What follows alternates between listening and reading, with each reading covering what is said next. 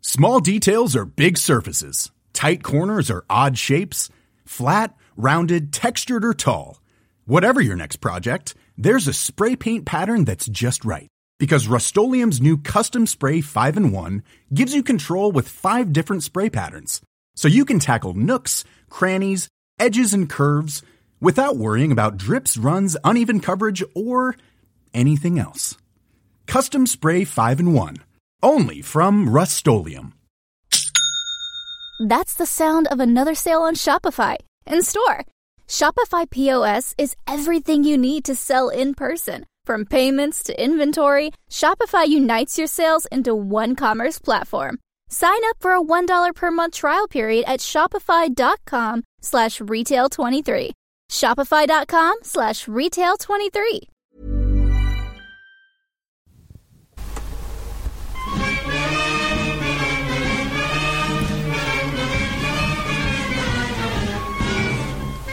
Hello, Egg Chasers. It's the Egg Chasers Rugby Podcast, the podcast about rugby that doesn't take itself or the game too seriously. Back in the rugby dungeon to soak up week one of. I would have to. In fact, that's the first order of business. What what do we call this thing? Uh, but I'll be doing so with JB Hello, Tim. and with Phil. Hello, Tim. Uh, right? Yeah. Okay. So That's what we're going to call this episode. What is this thing? have they? Yeah. Let's do that. Uh, have they dropped the word European? I mean, I work on it, and I'm still not 100 percent sure. Is it the European Cup that they're calling it, or just the Heineken Champions Cup and Heineken I- Challenge Cup? I think just Heineken Champions, Champions, Cup. Cup. I think you're right. I Yeah. think you So, are hang on. right. E Is it administered by E ERPC though? E EPC, E EPCR. EPCR, whatever it is. Uh, yes, Yes, that would still it be the is. governing body the that European Administers it. Professional E EPRC rugby. uh, Champion rugby Champ- ship, uh, rugby ship, the rugby ship. yeah, I, Yeah. Should, I should know this. Yeah, Um, but yes. So uh, yeah, week one. Um, I'll just uh, let me do the housekeeping. We are everywhere you get your podcast. Hit subscribe. We're the only podcast there for you 24, 24 hours a day. I was going to say. we are, we are there. I've had a busy Oh, weekend. you can listen to us 24 hours a day. I've had a busy weekend. Yeah, we've got enough back catalogue. yeah, you can do that. You can do that till yeah. I wonder how long if you hit play on episode one nine and nearly ten years ago, how long would it take to how long how long would you spend listening to podcasts before you ran out? I think you've got, I reckon, a year maybe. Do I don't think it's that much. No. you know what I reckon? Like seven hundred No. episodes we're getting on Sev- for. Yeah, 700 So you episodes. sort of say they average an hour 90 and a half, minutes, ninety yeah. minutes. What's what's uh, seven hundred times by ninety? Phil. And then divide that by twenty four. Uh, so six. You got a phone in your hand. I love the fact- 6,300. I love the fact you're doing it with your head. Um, Uh, 6,300 would be. s- Um, Divided by twenty four. oh, wait, sorry. Sorry, 6,300, yeah. Uh, I, I tell you what, let me just get my calculator out. Uh, do they not call this radio? 90 maths? times 700. 63,000, missing a zero. We need Divi- that. divided um, by twenty four. Divided by. Well, yes, let's say that's let's say ours. divided by sixteen, as in wait, give give you Okay. eight hours sleep. Yeah. How many So that's days? about four thousand. Um, hang on. So ninety times 63,000 divided by 700 is 18. sixty-three thousand minutes. So, but yeah, Oh, then we right. need to divide, Divide by, by 60. 60. Divide by sixty is a thousand. Divide by twenty-four Eighteen like, do- would be uh, forty-three. days. forty-three days if you did nothing but listen to the podcast. There you Forty-three go. full twenty-four hour days. That's Perfect. good going. We need What? um, oh, what's her name? The lady who does the football goal, goal a game girl. Who? Did you not see the clip of a goal a game? What? No. Oh, sorry. Um, I have seen the goal of the game. 19, 19 goals in forty games. Yeah, goal a game. near enough. Near enough a goal game. do, you know, do you know the lady that I mean now? Uh, No, I don't. I haven't, Oh. You've not seen the clip? I haven't seen Yeah. it, but it was funny enough you telling it secondhand. um, yes, so we are, anyway, you get your podcast, we're patreon.com forward slash egg chasers. JB's Dubai debacle episode is there It is. It's up now. It's up. and has been enjoyed. Yeah, bringing back all the memories. uh, more to come. Maybe, maybe we'll. Maybe maybe that should just be the place for spicy spicy hot takes. So, yeah, quite. Um, There- There's always a few of them on the podcast, so I'm There sure there'll be is. some today. Yeah, there will be. um, I'm just trying to find some of my messages on Facebook. I got, I got a, for the first time in a while, a long while. I don't know if I haven't read it for a long time or you know, or what's happened. I got a foot's fetish. email again. Are you starting the OnlyFans back up? Yeah, yeah. Get some yeah, pocket I'll- money for I'll Christmas. Fire it, fire it back up. anyway, let's talk about this weekend because, well, I mean, I would like, quite like to talk about anything else, but this weekend in a lot of ways, but we're gonna have to do it. Let's so let's actually focus and do it. What, what, what's your thinking there? What do you mean? Do you know, I was driving back from Wales on Friday, and this is how I know things have changed in, in rugby because I used to get so excited about th- Friday night. Like Friday night was like one of the highlights of the weekend for me because I know I'm playing in the in the morning, but at night, a good rugby game got me really excited. Now, Friday night Europe should get you double excited. I actually forgot the rugby was on. It- you know, driving home it wasn't until halfway down. I can't remember what it was that triggered it. Oh, bloody hell! It's quarter past eight. London Irish are playing. I just didn't really care. I watched the game. It wasn't a bad game, actually. In fact, of all the games, probably one of the better ones. But I think as a competition, they seem to have gutted it. Accidentally have gutted it during COVID. And we understand why they made the changes in COVID. But I think they're going to have to rethink this group, group stage because I'm not excited about this at all. Yeah, that so this week there's been some underwhelming attendances. Yeah. It's it's fair to say. And some underwhelming um, games in terms of the disparity between the two teams.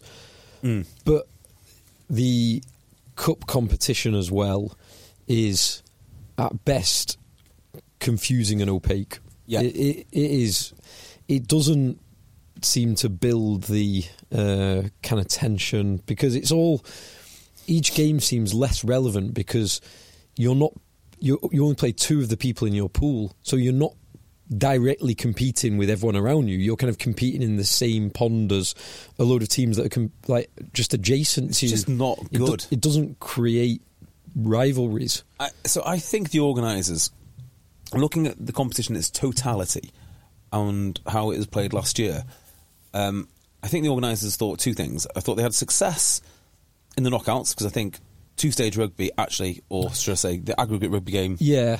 in in the next sixteen is actually a very, very good addition. So last last sixteen, then quarters, then semis. That that is a nice addition. So ticking the box there, great. Yes. I think the other thing they thought is a little bit like the NFL, which is it doesn't matter what games are played and the structure of how teams accumulate points. Just it matters that games are played, and then people will work it out because they're big enough fans, and that hasn't materialised. That's the important part. So the bit which is important in my mind is the group stage because everybody plays, and this is a huge revenue raiser. So for a lot of teams, you don't get the chance to go to Ireland or France or wherever it may be. I'm talking from an English p- perspective, of course. And a couple of years ago, Sale drew Connacht, and the amount of excitement around Sale that we can have on away day to Connacht was brilliant. And they were going to come back. And I know you do the home and away here, but it's the fact you s- you're both in a group. There is an actual when you beat that team, it, there's an actual effect with it within the group, and it matters to both teams more. Yeah, that, that's the difference. it matters more to both teams playing. Yes. Well, I- I'm just going to. I, I agree with a lot of what you said. I'm just going to make sure we don't have rose tinted glasses because there were complaints with the old format that there were dead rubbers. Dead rubbers. Yes. Yeah, because there were there were teams. If you were playing six group games, there were teams who after two games are out. So they're just going to play the kids for four consecutive games. So that that's also not good. But there is, to me, there must be a a third way, an alternate to the, to not have six group games, which is bad f- both for the dead rubbers, but also for the um, for for the calendar, it means you c- you've got you can't fit in the extra round of sixteen, which is a good thing, um, but also having some kind of coherent narrative that threads through the pools rather than it is just a pool A pool B How about this? mess at the moment. If you finish bottom of your pool, right, you're not allowed to play the competition next year. The naughty step. You're just not allowed You, to play. you That'd love be- you love a naughty step, JB. But uh, you know, what would that actually look like? I mean, it wouldn't. You wouldn't be playing the kids because you you work so hard to get into Europe. So Sale were working so hard to get into Europe. It'd be like the end of them uh, for the next year. But that'd be a really interesting incentive. If you finish bottom of your pool, you can't play next year. Now, obviously, that wouldn't happen because potentially you'd have the Italians only ev like every other year, for instance. So it could have big impacts on national unions. But I'd love to see some sort of some sort of really nasty punishment.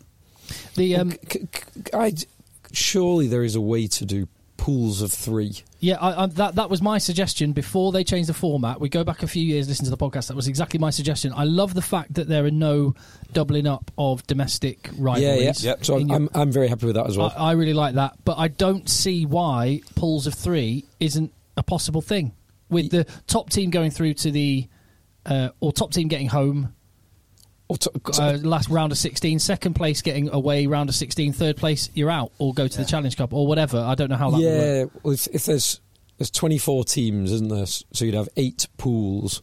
So yeah, it would work home away, and then you'd you'd rank top and bottom. So it, it doesn't seem like that should be very difficult to to achieve. Yeah. There might be a. I think they play less games in Europe now, don't they? You, you, well, you only play four. Fewer. Few, of course. You play. course. it used to it used to be six plus three. It's now four. Is one of them's home and away, isn't it? Yeah, uh, it That's was. 16. I don't think it is this time. It might not round, be. Round of 16 last season Well, it's was not- home it's not and this- away. I don't think it is. Is it not? I don't so, think so. so. It used to be six plus three, which was nine, But- whereas now it's it's four plus four, Yeah. depending on whether you have a, uh, ho- a double home and away. But just to illustrate what you've said, okay, so I, I, I talk a, a lot about sport is storytelling, and that's how you make something compelling and captivating, and that's how you, uh, uh, well, certainly from a broadcasting point of view and podcasting, even when we're talking about it. Imagine you're ca- casually interested in rugby, maybe you s- caught a bit of the autumn internationals, and you might watch a little bit more. You turn on, and do you just watch 80 minutes of rugby for its own sake. That's got a level of entertainment. But actually, then imagine you actually take an interest to go, all right, what's going on here? Okay, so you've got the best 24 teams, or hold on, yeah, twenty four. the best 24 teams in Europe from three domestic leagues who are bloody- arranged into uh uh, two pools of 12. The top eight will advance to the round of 16 in each pool. The bottom four will, uh, two or three of them, I can't remember which, will go to the challenge cut, the, Yeah, the yeah. second tier. Um, okay, so everyone plays each other in that pool? No, no. You play people in your own pool based on where you finished in your domestic league and where the other two leagues finished in their leagues. And if you came first, you play eighth. You came second, you play seventh, and you play Uh-huh. those two teams home and away. All right, so you're in a pool with those guys. No, you- you're still in a pool with all twelve, but you just play two of those teams home and it's Yeah. It's. Uh, so I think I've I think, I think you I just did quite a good job then. You did Yeah, a very pretty good much. job, but you've also uh, explained why the teams, the pools of three, doesn't work because there'll be mismatches. So it's not the same three teams playing a round robin in the current format. oh yes. Because that would create a mismatch between the top tiers and the bo- the bottom t- tiers. Yeah, the top ranked- Leinster would be in with Zebra and yeah, exactly. Leinster might be playing, say, um, Benetton and I don't know Gl- Gloucester, whoever, not not Gloucester, um, Northampton Saints, or whoever finished low down in the Premiership. But then those two um, would both be playing against. Whipping boys. Well, they, they would Liverpool they would have got to play someone. someone haven't they would also have a whipping boy, so they would play one top team Oh, and yeah. one whipping boy. Yeah. So Leinster would play two whipping boys, Northampton Oh, would play yeah. one Why top would team and you- one Yeah, whipping you're boy. right. You're Silly right. question though. Why wouldn't you say you've got three pots, the good teams, the medium teams, the bad teams, and you take one from each pot? That's how you'd have to do it. You Yeah, have that's to how I'd feel about reselect it. it. Yeah, because at the moment they, they break it down into four top, mi- um, upper middle, bottom middle, and bottom. And so top play bottom, upper middle play lower middle.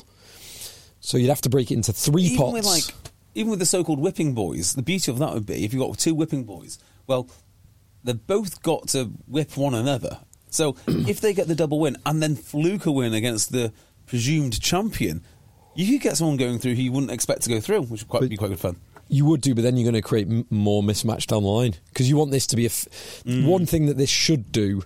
Although because you've only got four games, it, it's hard. But this should filter out the best teams into the last sixteen. Well, the most disturbing thing that Tim said in this whole thing is to be in the top 24 teams. The top 24 teams? Well, that's like the championship and the premiership combined. That's an enormous amount, amount of rugby That's teams. two thirds of the teams 24 that are teams. are potentially in the competition, right? yeah. Or nearly getting on for sixteen, isn't it? In It needs to be, URC? Yeah. It does need to be sh- narrowed down to Yeah, it top does. four, top four. It does, and, and this is it's that. uh, I see. I'm invested in this, and I I love it. I work in it. I I love the rivalries, um, and I'm I'm so willing it to be brilliant. But this this, I don't th- I don't. well, I gue- I guess the question we have to ask is, what where is the apathy? Because we could be overreacting here because the football World Cup is on. Yeah. because It's min- minus three most of the weekend. minus three most of the Minus weekend. three is brilliant. That's you, what- you, not wrap up everyone warm, go shares. to the Not rugby. everyone shares your enthusiasm for that. So I tell you what, let me just read an And also- email. oh, uh, go on. sorry, I was going to say very few people make a snap decision the morning of the game to go to the game. You've, you've made this decision weeks in advance because you've got to get all your boring mates to get childcare and you know all the rest of it. You've made the decision to go. If you're travelling to Montpellier, you made that decision a long time ago. So I, I think we might be sat here. I think the the group stages will be more subdued, but I think the knockout stages will be good. It will filter. It will Yeah. have the desired effect. It will filter the top teams. Yeah. and it will create four rounds of tension. Oh, the, with the, the last knockout's 16. going to be dynamite. It absolutely. is, but yeah. you know, it should be the.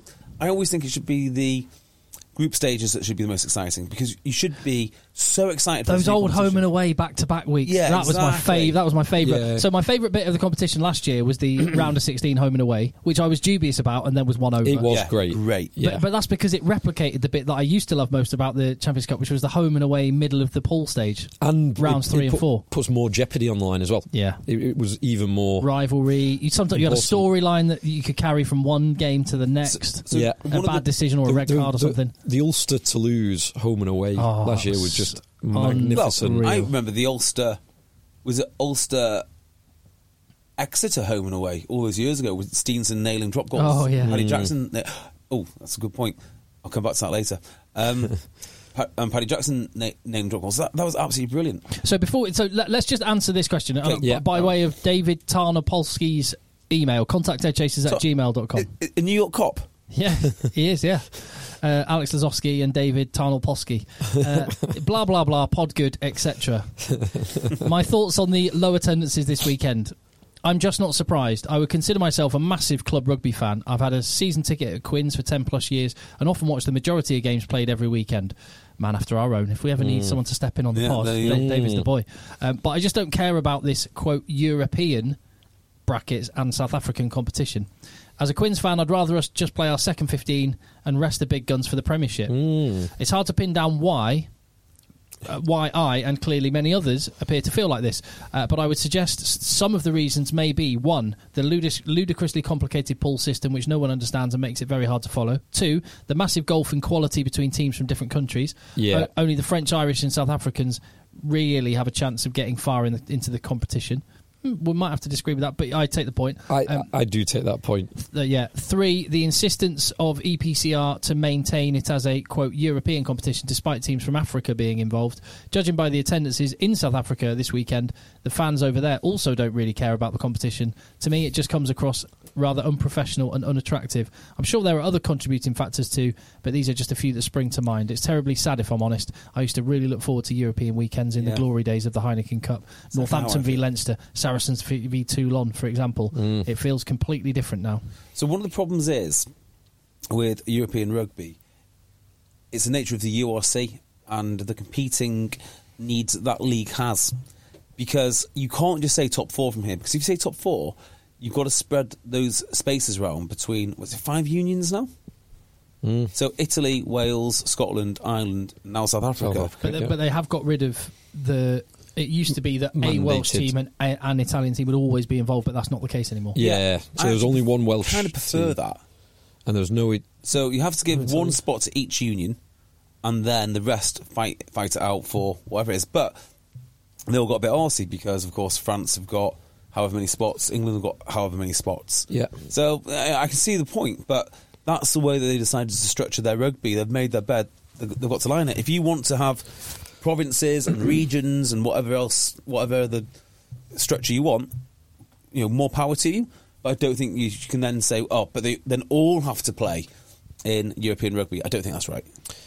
So, on to David's point, I think the middle one, certainly for a Quins fan, or indeed fans of any English team, m- any Welsh team, any Scottish team, and half of the Irish teams, is relevant because they don't have a chance.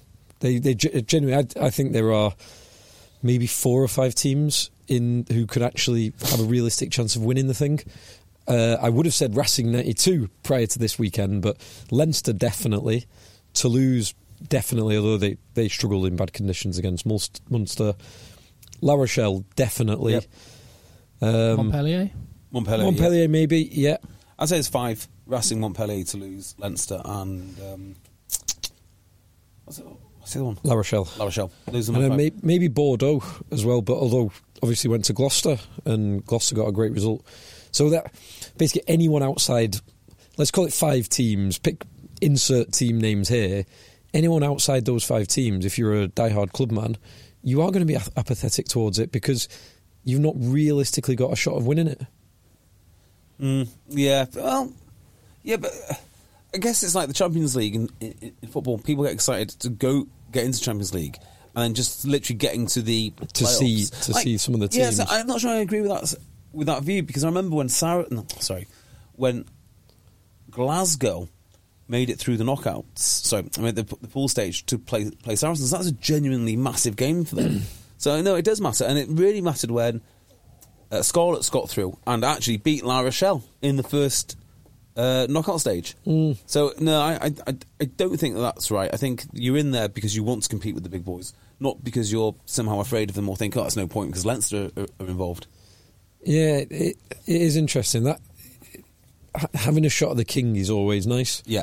Um, it's, I, it's I don't know how clubs arrange their tickets for Europe uh, for the Heineken Champions Cup as well, because is it additional to the season ticket? And if so, don't know. if you had, i- if you were going to go with, I don't know, let's say the three of us went, it, w- we'd probably be looking at over a, Lots of hu- over a hundred quid in tickets. And if you were like a, a dad and with a kid or whatever, Yeah. uh, So I've got in, in addition to your season ticket, do you swerve it? I don't know. Yeah, I think your season ticket is one thing. Your club week in week out is one thing.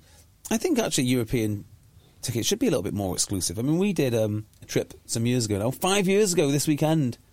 We did on the Friday night Ulster versus Harlequins, and Exeter ver- ver- versus Leinster, uh, because I think these ga- games previously used to be of that magnitude that you would just get people who want to go to watch this. My little brother, who doesn't even like rugby, I mean, he- you know, he's- he's got passing interest, was so keen he flew over to Dublin to watch um, Northampton Leinster. You're, do you know you are absolutely right. This comp, this comp, this feels different Yeah. because the, that prestige. I mean, it's still the best teams in Europe, and I'm so excited for the knockout. I'm really excited for next weekend um, and seeing all the rugby again. I will be watching and we'll be talking about it. Don't you worry, uh, and we, we'll be beating the drum for it as much as anyone. But yeah, you're right. It, it doesn't. It, yeah, that kind of prestige, and I can't put my finger on why. Yeah. It doesn't feel like it's just like what- it used to feel like it's one small step down from international. It would be a reasonable substitute. Well, uh, that's exactly how Alex Sanderson describes it today. He said this is the, the pinnacle of club rugby. It's the closest you get to internationals. He isn't wrong. he, he gave a little uh, speech and then went, "How's that for hype?" Yeah, love it. yeah, So, Hmm. where should we start with the actual rugby? Not today's game, please. Well, Um, let's start with the two teams that I, I- I think there are two. you mentioned five teams. There are two teams that just are all playing rugby on a different planet to anybody else, and that's La Rochelle and Leinster. Agreed. Agreed. So we'll get let's let's do Leinster first, okay? Uh, I was just astonished. Uh, now maybe maybe I am um, talking nonsense here. I was so amazed that L- Racing dealt so poorly with so many facets of Leinster's game. Leinster deserve a lot of credit. I mean, they looked like they played in second gear for most of, like for the most part. They didn't even look challenged, but you know they were going to they walk up to the Racing line out and they used the same move three times, and Racing never twigged. It was it was quite incredible incredible to watch. They didn't shift their formation. They didn't do anything. They just wandered up, w- won the ball three times uh, with the same back drive, with the same movements and the same and the same patterns. Is that the same one they, s- the try after three minutes they scored with? I think that so. was a back drive where yes, yes, it was. So they used it. Rass- then. Racing just fell apart. Oh, All right, okay, well, that works. Shall we mark that one next time? Nope, not interested. what about third time? No, couldn't, couldn't, couldn't couldn't care much for that either. So they only have themselves to blame, Racing. They just weren't good enough. And I actually thought when they did have the ball in fits and starts in the first 10 minutes, they looked really dangerous. Um, Francis Ciali, who I never thought I'd mention in you know a top level rugby game ever again, but Francis Ciali looked like he was making. Was that the guy that was at Munster, Saili or Saili, yeah, and Harlequins. Quinns. and Quinns? Yeah. And then he sort of faded and started dropping the ball and, ball, ball, ball and whatnot. But for the first 10 minutes, I thought, uh, you know, Leinster might not have this all their own way. And then Racing just gave up. Can't I just say how good it was to see Christian Wade play? I know he has been playing in France, but well, I haven't really seen him. But it's great to see him. He looks big. Yeah. He's a unit. He, well, he he basically had three years of strength and conditioning work. That w- that was about all he did for Like, three did- years. He, he didn't have much game time, did Oh, he? yeah, Not really. Yeah. I'd be pretty stacked if I just went strength and conditioning with an NFL team yeah. week in, week out. He seems he seems to have kept his wheels as well. Yeah, he Yes. looks Yeah. good. He looks good, good, good, good with the ball. Yeah. And I was thinking about this when I was watching him play. I wonder how much adjustment, and played by Christian Wade standards or how he performs, there's not that much. But in rugby, the idea is to run forward, right? And yes, of course, NFL players want to run forward, but they also want to sort of run behind blockers. It's a different sort of skill set. I wonder how much of a transition it's been to go from one to the other and then back. So it, is, it does feel like a very different thing. It, it will definitely be different. Um, I, I mean, he's got 15 ye- prior to going to NFL. He's got from being a kid 15 years of experience playing rugby, so it shouldn't be too Who, bad. who was the person who had the s- gig at the Thunderdome that meant they had to play in Le Havre? Don't know. Was it Ed Sheeran again, like Munster? Might be, but Oh, was there someone meant to play in it?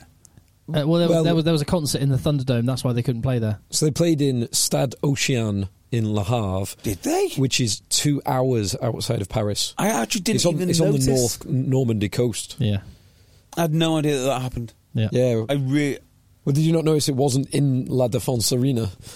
I don't know what I was thinking. I honestly don't. I assumed it was at Leinster. yeah, but- it did. It looked more like they were in the RDS. They did. Y- Uh, yeah. I didn't notice that. Yeah. So I don't know. I don't know why. Now that that's an interesting one because perhaps some Racing uh, fans, maybe players, maybe coaches, maybe might blame the disruption. Now, da- if they were to do, I'd, I would say two things to that. One, it's dis- disruption of their own doing. They've had uh, known long enough that they could prepare for this, and I think they're playing other games there as well. This is not the only game. I saw Ah. an advert for Racing versus Toulon. I don't know if that's already happened or is happening in f- future to play at the same arena. But um, but also, if the dis- if if disruption did play a factor, did have a factor, disruption is not a thirty-two point deficit. No, it's it's it is. This was one-way traffic. Which, by the way, because it, it wasn't in the program, but I spoke to uh, Dan McFarland after the game, and, and Alex Anderson very graciously. Uh, well, we'll talk about Mm. this game in a bit. A- Alex Anderson very graciously said, "You know, Ulster have had a had a really difficult time. They didn't fly till this morning, and it's an early kick-off. They had to go to Birmingham, then get a bus. That, uh, and, and and so I said, Dan, I I know you won't use it as an excuse, but Alex Anderson's just suggested it must have affected you, and he went, yeah, it's not." It might have affected us, but not thirty nine. It's not- Not not that's- thirty nine nil. That was exactly the point I was going to make. Yeah. Because the, there is disruption in the Ulster. and You'll know more of the details, Tim. Um, but we saw it yesterday, read it about it yesterday and this morning. The Ulster were s- severely disrupted. But that wasn't the difference between the two teams. Not even close. Yeah, the problem with Leinster is, um, I guess, they're a little bit like Eng- England ladies, which is they're so used to winning, and they will come up against a team like. In fact, I wouldn't be surprised. I wouldn't be surprised if the return fixture is one of these games where they come up against a team who just punches them in the face because they're so so, so used to winning. They won this in like second gear. Uh, they, they, I don't think they really broke a sweat. So I, I, we we had this kind of last week, um, and this is a hell of a test. And that that Leinster team, I mean, sixty percent of that Leinster team in the last few weeks have had um, very close fought wins against South Africa, Yeah. and Australia, and I can't remember who else uh, Ireland played, but unbeaten. But- Plus, then ga- the, even the, the game two weeks ago against Ulster, Ulster were winning by twenty points, and they came back with a man off the pitch with Keane Healy off the pitch for the whole match. So one of the reasons that now this is not going to make me any friends in the Dublin area, but I mean this to me seems like a game that they could win and will win because it's two good teams and they get to show off how good they are, but there's no real pressure. They're getting out. If this was a semi-final or a final, I fully expect them to lose. Interesting. Now, I they uh, following this game, they were probably already right up there, but they've they jump in my mind to favourites for the tournament. They're in very good this. every year. pretty much, aren't they? well, they're, they're always right up there. Yeah. But so uh, yeah, w- they'll, like, They- they'll, they'll see La Rochelle or they'll see Toulouse later on in the tournament, and they'll get punched in the face, and that'll be the end of it. It's the, it's the end of it. It's the same story every single year. apart from the four or five times that they've won it, How long it was that though? What were we talking like? four years, three, four years. Five years. Uh, I just, uh, Um, just but want ju- ju- just on that Yeah, go because I on. do on the Leinster thing. So Leinster, uh, they are kind of sixty percent, maybe more of the island team, but Leinster have this one significant advantage over the island team. In if there is ever a position where they're light, they don't have to bring. They can bring youngsters through, or they can go out and sign Michael Ala- Alatoa or Charlie Nartai. And two of the guys that were missing, so well, they're missing three probably first choice players in Yeah. Ty Furlong, Ala Alatoa, Hen- Robbie Henshaw, Charlie Nartai, Nartai. and uh, Johnny Sexton, which they've got their own Yeah. uh, Ross Byrne developed. So I, I think they're. Uh, Leinster will be all right. Yeah. Leinster will be. By the okay. way, the, the reason that La Défense Arena wasn't available is Oh, because yes. a French rapper called I- or- Oral San, Oh, really? Or else- Oral San. Oral San, uh, who let's That have a doesn't listen work. to a bit of Oral San's work. Let me jump it on. Hold on. No. Ce qui compte, c'est pas l'arrivée, c'est la quête. Je balaye les feuilles mortes Good. sur le I terrain. didn't watch that. Moi, me fait Yeah. des cloques sur les mains. Not sure I'd kick Disons que Russian j'ai 92 vingt-deux out, but I'd, Uh, I'll do a. Uh, I, I- I don't know what was said on that on that um, song there in French, so I'll just do a general. No, Oh, that's Nick, a Nick great- Mullins. Apologies for the language. yeah, I, I- I hope it wasn't highly homophobic or some such thing.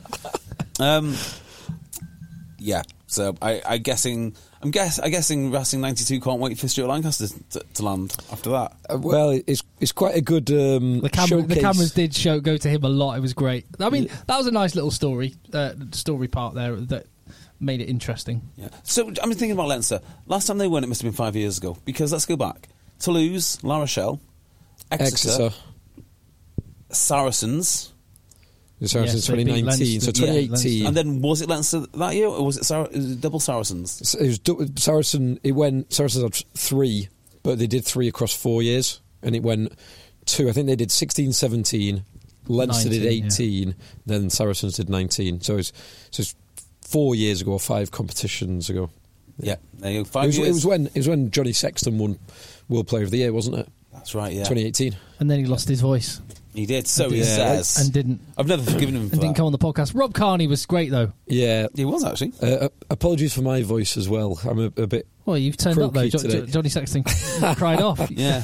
If if only I had Rob Carney's number to come here instead well, I of mean, me. if only Johnny Sexton had your leadership ability. exactly. That was around the same time as I can't remember what came first because we didn't mention it with Rob Carney, but that was around the same time when there was that Rob Carney look Video- lookalike Video. Look alike, Look- sure. that looked like he was uh, having fun on a balcony. if you remember that, I do. I remember it well. Um, did you watch London Irish Montpellier? Did anyone actually watch this? Uh, seen the highlight. So I was I was on a train down to London at Okay. the time with very very limited signal. Did you watch it, Tim? uh, I watched what I could. It was actually a really good game. Yeah. Really good game. Now, which player was born in Birmingham? Of, Lon- Please. of London Irish, Yeah. uh, Uh, oh, Paddy Jackson Correct. was Teddy he? Jackson was born in Birmingham, raised there until he was eight. so he'll be England qualified correct. Yes. because John Cooney, the, the John Cooney Scotland things, possibly he'll, that he'll come eligible in this during the Six Nations 2023. He'll become eligible for Scotland. because his- Mm. Amazing. His dad is Scottish. Amazing. Paddy Jackson was born in Birmingham, so he is English qualified by birth. Uh-huh. And when did he last play for Ireland?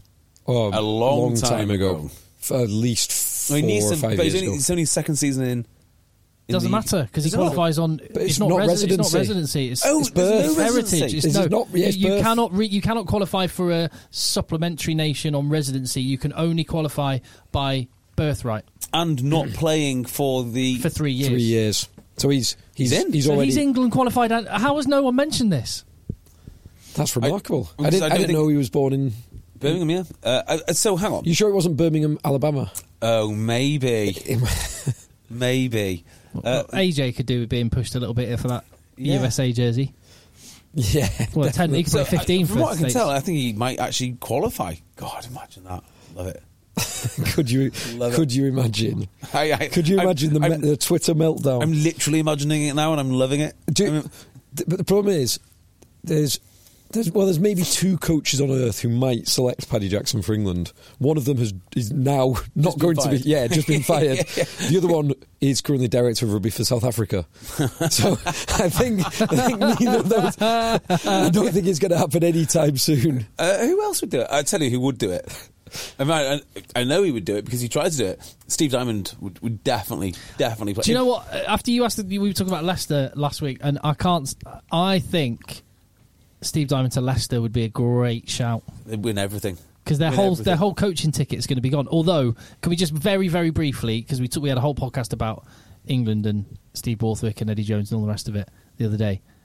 It's in your feed if you haven't listened to it. Mm-hmm. But um, I assumed that there would have been an announcement by this week, and there's still nothing. Oh, and and, all, and Mm. and Steve Borthwick's left in this situation where he's been asked questions about it, and he's just said it's disrespectful to the competition to talk about this. This is the Champions Cup, disrespectful to the competition. Mm. Yeah, he, he had a I good mean- um, good deflection today, didn't he? Yeah. His team has six hundred something caps. Yeah. They c- they could win they could win the World Cup. I thought they can't, Steve. they really can't. Mm. Um, Wikipedia has Paddy Jackson's birthplace as Lisbon, Northern Northern Ireland. Oh, really? Well, Where did you get the Birmingham thing from? someone tweeted me. Maybe it's a setup. to get you Yeah. campaigning for Jack- Paddy Jackson for England. Let me see. I'm sure. Oh wait, it could be his dad. His dad might be if his dad's born in Birmingham, or even his granddad's born Hang in on. Here Birmingham. we go. Paddy Jackson, born and lived in Birmingham until aged eight. So I think he's Ah. EQP. Okay. I don't think that's accurate. I wonder. Uh, am I being played? I don't think that's accurate. Yeah, Hang on. How 28 followers from Maybe I am, who knows. You've been trolled. Who knows? Been trolled. yeah. But if his, well, one of his parents or, or one of his grandparents were born in England, that is It doesn't really possible. matter if he's born here or not then. Does, Mm-hmm. does it No, sort of no, thing? it's, it's parents and grandparents. One same thing, rule. one, just on the London Irish Montpellier one. One thing we did mention last week is that these games are of monumental significance to Zach Mercer because Mm. he will not have a chance to play for England prior, uh, well, before the end of the season. And this is the highest level of rugby you can play outside of that. And so all he can do, he's got four, possibly five or six or seven games, depending on how far they go. And, well, he did very well in game one of four Mm. uh, in on English soil. Yeah. on, on English soil. Admittedly, the, so I, I've seen the highlights, but I didn't follow the game. Uh, sorry, I wasn't watching it live, but I was following it from the train. Um, it w- the Augustine Creevy red card seemed to be the catalyst for the Montpellier comeback. Yeah, it 100% was. This was such a London Irish game. Uh, like, Montpellier did not look like they were bothering Lo- London Irish at all. Uh, London Irish were basically running riot when they needed to score. scored They some could great score. tries, yeah. classic London Irish. Like, they are they are probably the best attacking team in the Premiership, I, th- I think. I mean, I think they're really. They're what Sale used to be. Remember when I used to say Sale were the best, Best team in ball in hand. It's now London Irish. They, Um, they might actually be the best team with ball in Yeah, hand. they are superb, but they crumble. Uh, Now, usually they do their crumbling early and their ball in hand stuff late. Hmm. Yeah. but this, This was time- the reverse. Yeah, they, they you know, Hassel Collins looks looks awesome. Like, he Yeah, does look he's absolutely such awesome. a strong, balanced runner. I was watching him, and because I used to play rugby with Ollie. Ha- oh, this is this makes me feel so flipping old. Mr. Hassel. I Collins. used to play with Ollie Hassel Collins' dad, Now, is he Mr. Collins or Mr. Hassel? Mr. Collins. Ah, and uh, I was thinking because when I was coming through New- Newbury Colts and in, just into the first team, uh, Neil Collins was the tight head prop for Newbury. Hmm. tight at prop. Tight head prop. Wow. Yeah. But uh, I was, I, and I was just thinking about that the other day watch, when I was watching Ollie Hassel Collins, and I went, oh. God, Neil Collins. Anyway, I found a picture of Neil Collins playing for Newbury. Oh, a- awesome. Against um, Leicester Tigers, and as you'll see, and bearing in mind this is like late, this would be late nineties. He's in incredible shape. That's uh, that's Ollie Hassel Collins' dad. Nah, yeah, God, he is a big boy, isn't he? Good, good, In strong. good shape. So, Yeah. uh, and if uh, if this gets passed on to Nelly and he's listening, hello,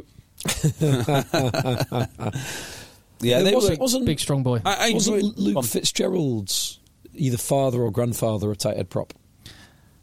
the obvious Irish uh, utility back and winger. Yeah, that's a good shout because I'm prop, sure- prop to winger is the biggest disparity you can get on a rugby field. So, is there any other prop winger? Either because I know there's a hooker winger in the, the Van der Merwes, but prop and winger. is a Yeah, yeah. different one. Um, the Wallaces. There's three Wallace boys, So right? So David, David, David- was open side flanker. Was flanker, Paul, a Paul was prop. loose head prop. And there's a winger. Is it a winger? 100% there's a winger. Ah. David, Paul, and I keep wanting to say Luke, David, but obviously Paul, it's not. and Yeah, not Luke Wallace. Let's find out. But yeah, definitely a winger. Hmm. Richard. No, yeah, I think you might be right. Right, right. There was I- definitely three. three number, of them. I, I, I seem, I just have a number fourteen, oh, one of those old school Munster jerseys in my head. Richard Wallace. Maybe. Maybe. Uh, hang on. Hang on. Here we Is go. Mm-hmm. it like a Nathan Earl Ben Earl? Where you go, oh no, they're not actually related. um, when people used to see their names written down. Early life. Here we go. Here we go. So there'll be people shouting at the at the um, at their phones now. Richard Wallace, brother, Was a winger. was a winger. Yeah. There we go. Mm. Winger. There you go. Gained 29 caps with Ireland. So women of some repute. Yeah, absolutely. There's also uh, famous Bedford. I think he played for Northampton a, a tiny bit. Um, second row, Paul Tupai, whose son is I don't Number know eight if- and scrum half. He's, yeah, Son's a scrum half, and he was a number. he was a mass- lock, uh, like lock slash, enormous lock. lock slash number eight. Yes, correct. Absolutely enormous. Uh, and yeah, his son's a scrum half. There'll be some few more. Right. So- um, yeah, so London Irish. Uh, interesting. So uh, Creevy went off. There were some idiots, quite a few idiots on the Twitter sphere who think, you know, who are in the rugby space, who somehow would think that this is a myth, you know, wasn't a red card. This was 100% a red card. Matthew Raynal probably didn't think it was a red card, based on how he officiated uh, Sale the Ulster. Yeah, uh, it was just a red card. It was just a t- pure red card. There's no. uh, I- I can't think of a single mitigating circumstance for this. It's red So, card. so on that one, because we'll, we will talk through the Oxniche and the Andrew Warwick incidents in a bit. Yeah. But on both of those incidents, there was a clear rap by Yeah. the tackler. On the Creevy one, there is no rap. He's perfectly upright. He's, there's no dip, and there is shoulder to head with force. Yeah. Therefore, I guess- tick tick tick. The only one you might say is maybe he's you know, pushed into Creevy Fall- or there's you a know, fall in. There is there is some something. lowering. You know, it's one of those things like it is a red card because I'm following the structures of the law. Yeah. It is not a red card in my mind. I don't want it No. to be a red card. Yeah, on the Creevy But- one, I could probably drop. To, I could probably just about drop to a yellow, on the basis of a combined dip and Low there's degree a of question danger. mark. Yeah, question mark on the force because Creevy is he's not he's not accelerating into it. He's more just holding his ground. But A passive tackle. Pa- I think. Uh, yeah, well, yeah, it's more. I'd almost say a neutral tackle Yeah. because if you watch the Ox Niche one, he's acce- O- Ox is accelerated into it. If you watch watch the Andrew Warwick, he's actually falling backwards when the contact is made. So that I say that's a passive, but whereas um, Creevy's more of a Well- neutral. Well, just just we might as well just wrap up this as a, as a Yeah, little yeah. red card bit. The, the I- I'm kind of with you where I can kind of go. I I would be quite happy if it wasn't the case that the letter of the law, quote unquote, had Mm-hmm. Aust- Augustine Creevy as a red card. I'd be quite happy if that were the case. Mm-hmm. But I understand why people are saying it's clear red card. Um, the uh, Andrew Warwick, I'm kind of the same. That I, I actually quite liked it when the head-on-head, the referee had the leeway to say, "Do you know what? Sometimes people, sometimes people's heads clash because very obviously you know it when you see it, but it's almost it almost never happens where someone would would recklessly go in head on head. Yeah, it and, do- and in the case Yeah. of Andrew Warwick, the, the the collision with Manitou Langi's face was Oh. awful. oh, that, It was truly awful. and that, that's And, and you want to avoid it, but Andrew Warwick is never. He, he didn't. He didn't recklessly go head yeah, to head with I, I Manu think it's one of those Tuolangi. things like if I'm writing the laws today, it looks very different. And I'm going to admit my version of the game would have a lot of inconsistencies, which is not great, but it just would. I leave it up to the refs. But as I and- said, I, would, I, Yeah. you give the referee leeway. Yeah, and uh, yeah, and uh, you know it. It would be one of those. I don't even think I'd have. I don't know actually. Do, do you know why I, I sort of I'm going back and forth on this? Because I watched a full game of football for the first time in a long time. Not the England game, the Argentina, um, Argentina Holland game, Netherlands, Yeah, and the standard of the officiating was remarkable. As in, it was just so alien to me that nobody got sent off. Uh, you can't run off the bench. I mean, imagine if all the rugby players just started running off benches, joining fracas. There'd be red cards. I mean, Everywhere. th- th- th- th- It'd be like a like a croupier de- dealing cards. They'd just be strewn everywhere. Red, red, red, red, red, red. But uh, yeah, so uh, yeah, and there's a load of other in- incidents in that, in that game, and I was like, this is weird that the referee has got to adjudicate on an incident off the ball which he hasn't seen, and then have a guess as to what he should do. So um, you know, there is a lot to be said by by the way that refs do ref in in rugby. That Would you- said, would if I you- was to redo yeah. it, it'd have a lot a lot more inconsistencies and things which happen in real time which a ref miss. Well, he, he misses them. Just Uh, move on. Well, on that, so just um, dovetailing between the Football World Cup and the Rugby World Cup, Luke Pierce uh, responded to Gary Neville just said during the England game last night. Um, I can't remember what he got. what Gary Yeah, Neville something about the tweeted. ref is shocking. Something Yeah, damaging or ref something. is shite or whatever it was. I have to He say, didn't Luke that. Pierce. I mean, I respect Luke Pierce as a ref, and I've just said what I think about rugby refing compared, compared to football refing. Luke Pierce needs to shut up. Um, Yeah. It's not his sport. Yeah, so, It's so a Luke different- Pierce's point was like, this is why it's so difficult to be a referee Shut because up. people because people have an opinion It- look- on Twitter. Exactly. Look, it's Just, mate, I I think It's a if- if- different culture. If, if, you- if you if that affects you, delete Twitter is the answer. The responsibility's with you. yeah, exactly, and you know, It, it doesn't incite a pile on on referees. referees have You're allowed been to get- abused left, right, and centre in football from day one. It doesn't make it right, No. but it also proves to me it's not really the be all or end all that Gary Neville says that they're good or bad. Just doesn't matter. Well, Football's Gary completely Neville's different. paid to give an opinion, Yeah, and he's exactly. entitled to give an opinion. And what, you you shouldn't have to censor an opinion uh, for fear of repercussions. You're allowed to offer an opinion. Yeah, I could say it's- it shouldn't be. I, I, JB. against I, I it. could say JB, you're a dickhead, and I'm allowed to say. Oh, I don't believe that. No, by uh, the well, way. you won't be the first. You won't- uh, so yeah, I, I just you know, I think it's just uh, it's uh, one of the- it's, it's one of those awful things that we do in rugby, like rugby values. I'm really not into that. Really not into it. I know it exists, but if you talk about it, it doesn't exist. It's one of those weird things. Just going back to the um, the the Ox and Andrew Warwick um, oh, incident. Unche, Ox- Unche, isn't Unche, it? yeah. I say Nietzsche or uh, Unche, um, Okay, is is the right way of saying it. So, I don't know if you've you've seen these or studied these in detail. I've seen it. But I but don't these- actually remember it, so you'll have to. So these are two um, two loose head props, big boys, but both quite short boys, so low centre of gravity. But two quite there's similarities in the incidents and differences. So both of them clearly make an attempt to wrap. Both of them there is some bending at the waist from the the tacklers, but not an enormous amount of bending at the waist. Both of them make head contact but there's Oxnish Oxenche is accelerating into uh, it's Jack Walker, so he's is a dominant tackle, whereas Andrew Warwick is he's falling away uh, for obvious reason because Manu Tuolagi is accelerating into him.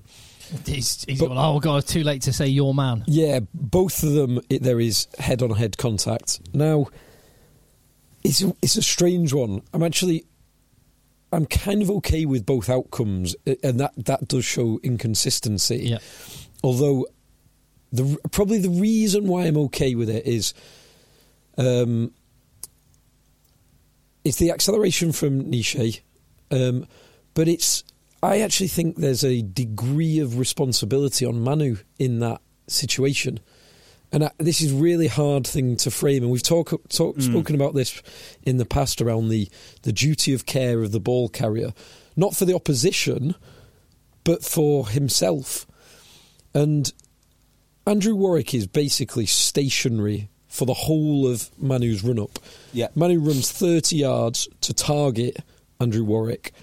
And at the end of that 30 yards, He dips. Manu puts his head in a position where Andrew Warwick's static head, that has been in the same position for the whole of Manu's run up, collides with Manu's head. Now, Manu comes off much, much worse because it's Manu's jaw that ricochet- ricochets off um, Andrew Warwick's forehead, basically. And he's got a big old forehead Big Swede on him. and a strong neck and a lot of mass.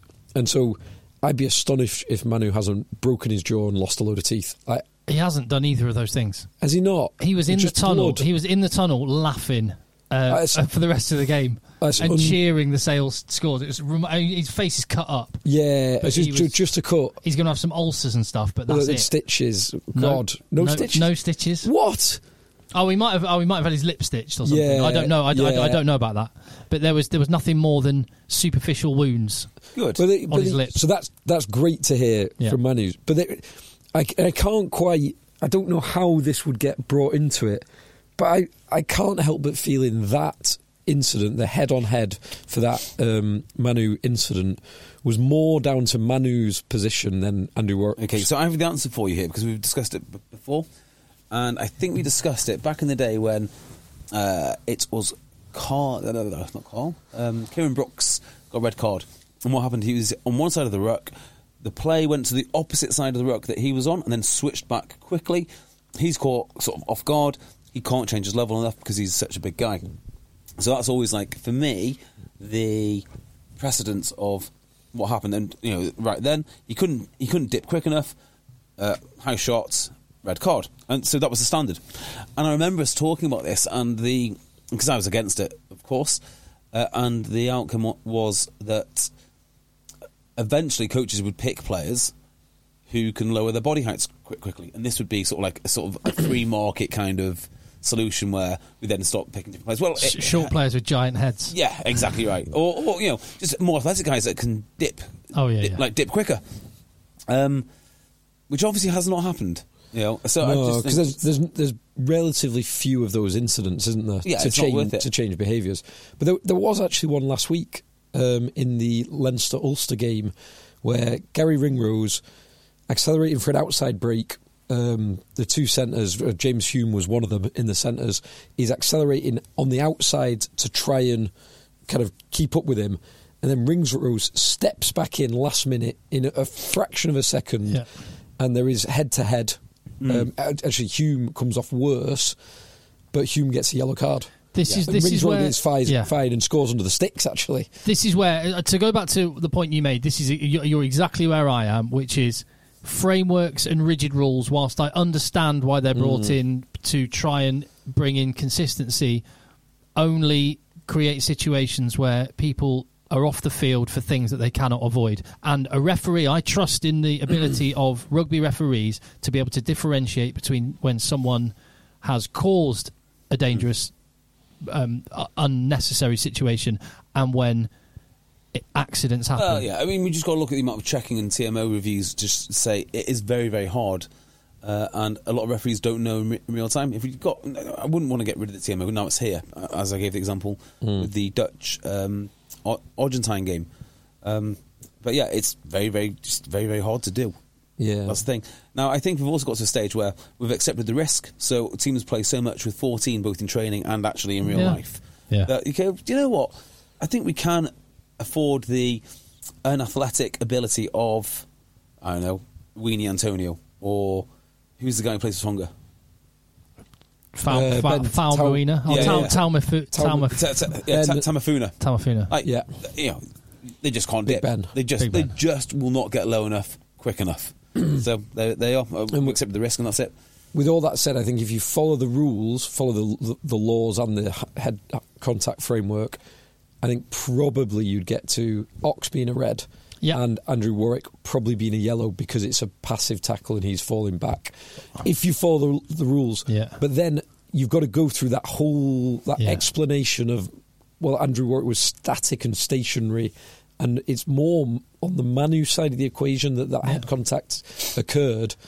So I, I I- would also be happy with there being that give in the laws. I I think because Warwick was stood right up in, in, in the letter of laws and, uh, well, yeah, passive, you could say. Anyway, uh, uh, t- to, to arrive at it, I, I almost came That to the looked point like where red it's, card to me. it's either a red card or play on. Yeah. And and I, I was very surprised. In the Premiership, that'd be a red all day long. That, that to me is Yeah. right. ten times out of ten, that'd be a red in the Prem. Well, it just just the because he was falling away. It's not it's not a dominant tackle, although there is massive force. There, therefore, there is a high degree of danger. So again, you'd almost you almost need an extra layer of nuance on the on the um, So I- process. So I actually saw the tackle, thought it was a red card, made a cup of tea. It was only after the game I realised that there hadn't been a red card given. yeah, yeah. So- I mean, it, Ulster did not need a red card, and Sale didn't need Ulster to have a red card. no, we might as well just very briefly touch on that game. Yeah, let's do that. no, no, no, Yeah, no, why not? That was a t- the, the Beardmore no, no. Lagan Bowl. No, Uh, no, there was no. a, I mean, Beardmore, you must Well. be proud of your boys. My boys did very, very well. Very well. Uh, do you know, I thought they were wasteful. If I was going to criticise them, I thought first off they should have been Well, fourteen points. Funny you up. say that again because it didn't make the, the it didn't make the program because we went straight to Munster to lose. But that- that's, Alex Anderson said the same thing. He he went, you know. I, he, he basically went, yeah, that was a complete performance. Um, you know, there's areas we can improve. I'm sorry, sorry, what? Just tell me where you think you can improve on 39 nil against Ulster. He said, well, you know, we we wasted a few chances. They did. They sitting in the first half. I thought they should have been 40 0 up by half time, let alone uh, 80 minutes. So that'd be a small niggle. From Ulster's point of view, I wonder if this is just a bad matchup. And I wonder if their strategy was wrong. Because they're obviously not a bad team. That, you know, Hmm. City say that they are. Um, and Sale can smother people. But the idea that you box kick to Sale. Well, they, without- only, they only box kicked because they could not make any dent in Yeah. that defence. The, the They box, ran out of options, Because didn't they? Ulster's, Yeah, but they Ulster, were- Ulster do box kick quite. They do kick to compete quite a lot, and they have wingers that are very good at kick chase. But they don't Who do was that. They kicking don't do long, that though? as a default. They do that when they have a go and then kick when, when they can't breathe. Hmm. Yeah, so actually, you know, if I was going to choose a strategy to play against Sale, I would go for the contested. box Yeah, kick. They- but they were kick to kicking compete, long. not kick long as they did. Yeah, So Oh, Doak, right, yeah. So, so Doak was smacking it long, and then the big boys said like, "Well, we'll, we'll, we'll just keep this," and they had no answer to get Joe the ball Carpenter's good, isn't he? back offset. Yeah, Hmm. he is pretty, pretty He's good. really good. But the- I mean, judging by today, they're all world class. So Well, is, is who's a bigger waste of money, George Ford or um, No. Andre, Andre Pollard? Rob, Rob Dupree needs a backup ten. yeah, he does Yeah, need a back true. offset. Hey, hey, Rob Dupree goes down. You're going to need someone at least as good as good, good as Rob Dupree. uh, Eighty percent as good as Rob Dupree, maybe. uh, I mean, the way that Rob Dupree threw the ball into the Ulster player, who threw it back into his hands. Yeah, I mean that was the one-two. classic. incredible. It's great when training ground moves come off. just wonderful to see. So Rob Dupree with another world class performance. I can't believe we had we've got such good fly half and we didn't even realise it. Is it more of a crime that we didn't realise how good Rob Dupree is, or that Gloucester didn't realise that they had a world class fly half on the wing? Yeah, No, we're Very gonna similar make we're gonna make stories. AJ McGinty was crying the other week because of USA losing. He's gonna be crying if he listens to this now because we loved AJ and now we still Hey, love eight. We Rob still Dupree love ship eight. Still now, love isn't AJ. it? Rob Dupree ship. uh, yeah, so I, I, I would say that Ulster need to really rethink about what they do when they come up against uh, Well, Sale next. that- well, no no no they need to rethink what they do when they face an even better version of the sale blueprint in La Rochelle next week. Another a another team. juggernaut pack. A team that bullied that sale pack last season Yeah. as well. we, They- we are disappointed the way that the way that Ulster didn't even try and move Sale about. Uh, well, uh, so yes, I was disappointed in every aspect of the performance. It was so they tried going up front and were getting no changes. That's So not they gonna tried work. the box kicks, got no changes. They tried going wide occasionally, but they they never almost never got enough of a platform to do it. The best there was tactic- so little s- shown by Ulster. and h- how little ball Mike Lowry got to run to run back showed to me that Sale like tactically got it Mm. Do you absolutely know Mm. on the money. Mm. I hate saying this because uh, he is an actual rugby god, but Dwayne Vermaelen looked his age. He looked so ponderous. Uh, He just Yeah. looked ineffective, and he seems to get. It's hard to say this, but he almost looked like he's getting manhandled. And on- pushed and on the flip away. he was side- going backwards all the time. but I know- he's there to go forwards. Yeah. I know. I know He it's That's club. his job. I know it's club rugby, so it is a step down, but it's the top level of club rugby. But again, Tom Curry in a in that team looked the player that we all know that he didn't look for Yeah. England. Mm-hmm. He's a weird player, Tom Curry, because he's always been thought of as this Jackling Seven. He's actually so much more than that. Like his ball carrying now. Like, I don't know who he resembles because he doesn't carry like a, Ludlow slash surveyor. He's more of a. I I don't know. he- Ludlum, you meant, didn't you? What did I say? Ludlow? Ludlow. Ludlow. Yeah, Ludlum. The one, the, the one that's good. The one that's really good at carrying out, out wide. He doesn't do that. He does. I not. I, I guess like a miniature D- miniature D- Dupree now. I, Miniature I- Dupree I with some think he's got Jackling. I think there's parallels to uh, Gregory Aldrete. Yes, With That's Tom a really Curry. good shout. That with Tom Curry. I think Aldrete is slightly better. Yeah. Um, but there's there's an element of Aldrete you need to have uh, Olivon and you need to have the kind of the- Jalanche. uh, Jalanche, yeah. You need to have like a big pair of um, flankers because Aldrete is he's a bit squatter. He's not a six foot. He's not like a Vermaelen type boy. but France chuck him up in the lineup quite a lot. Aldrete. Yeah, d- Yeah, but uh, Tom Tom Curry's in the lineup Mm. Yeah. as well, isn't he? Yeah. I guess when you've got many options, you Yeah. can do it. But yeah, that, that's probably who, the, the closest player I'd think. Yeah. I, I'm, I'll be fascinated because Dan McFarlane's obviously got a massive reputation as a good coach. uh, I I, really like him. want to Me know what, too. what he's going I to do love him. different in the next game because he's going to have to look at that and Got go. six days to go.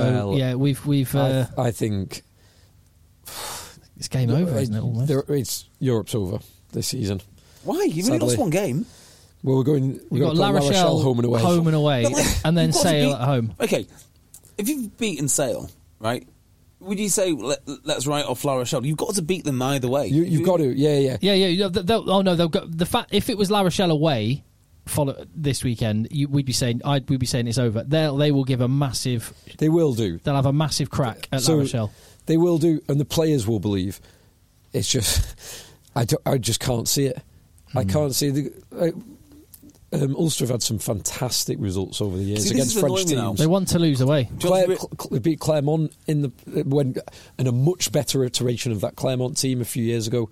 They they have been they've had some amazing amazing um, European results. I've just put my finger on what really is annoying me now. Um, L- Ulster play La Rochelle. I'm like, Ooh, that's a tasty matchup. Wonder how Sale will do against La Rochelle. Well, we'll No. find out in a few weeks' time. No, No, we, we won't. won't. No, we won't. You ne- you never will. There's never been a faster or easier way to start your weight loss journey than with PlushCare. PlushCare accepts most insurance plans and gives you online access to board-certified physicians who can prescribe FDA-approved weight loss medications like Wigovi and Zepbound for those who qualify. Take charge of your health and speak with a board-certified physician about a weight loss plan that's right for you. Get started today at plushcare.com slash weight loss. That's plushcare.com slash weight loss. plushcare.com slash weight loss. Everyone knows therapy is great for solving problems, but getting therapy has its own problems too, like finding the right therapist, fitting into their schedule, and of course, the cost. Well, BetterHelp can solve those problems. It's totally online and built around your schedule. It's surprisingly affordable too. Connect with a credentialed therapist by phone, video, or online chat, all from the comfort of your home. Visit betterhelp.com to learn more and save 10% on your first month. That's BetterHelp, H E L P.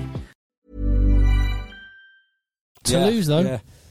they Oh. go to Toulouse. Now that, yeah. So they're going to be in France potentially on the. that They have delayed their return flight, so it it will go. It will give them time to watch the world, the football World Cup final in France, which Oh, France could be involved in, which is really cool. that is So- excellent. So their their- their games in the afternoon, then the they're going to stick around for the World Cup final, then get their charter flight back. Perfect. What, what a day out. Seeing as you've mentioned the football, where did you watch the game, Tim?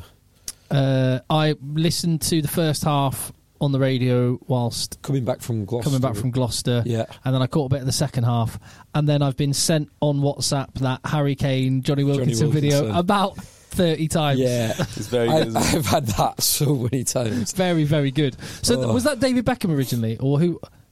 Well, there, there was Because it's CGI'd Harry Kane's face on it, hasn't it? Has it? I don't know. I thought it was a real clip. So I, I think thought that's- that was Kane. that was actually Kane. I think Yeah, I that think it was is, Kane. yeah. Oh, I think even there was- better. I think there was an older one with Wilkinson and Beckham. Oh, yeah, when they years do and free years kicks. ago. He Yeah, did one with Zidane and Dan Carter kicking off a barge. nice. That was very cool. yeah. So no, I think I- that was. I think that was actually That was actually Harry Kane. Awesome. So I've got a feeling you might have watched it somewhere else, Phil. Where, where, where did you watch it? I was in the the great hall of the JW Marriott Grosvenor House on Park Lane in London. Oh, you. I thought you went for a meal. You didn't. You how went much is for- a, how much is a beer in that place? Uh, I didn't buy one, so I don't know. Was it your works party? It was works too. Oh, lovely. But I did before that. I went to the 39th floor of Heron Tower, Salesforce Tower, in the in the city.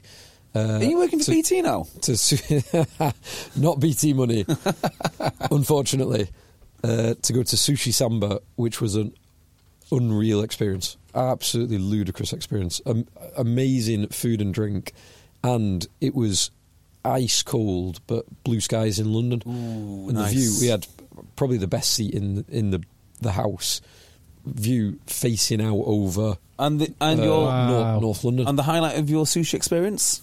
Well, so sushi samba. So it's um, Oh. so Japanese, Brazilian, and Peruvian. What? What is so we this had- madness? So we had uh, some amazing ceviche. Huh? We had some wagyu.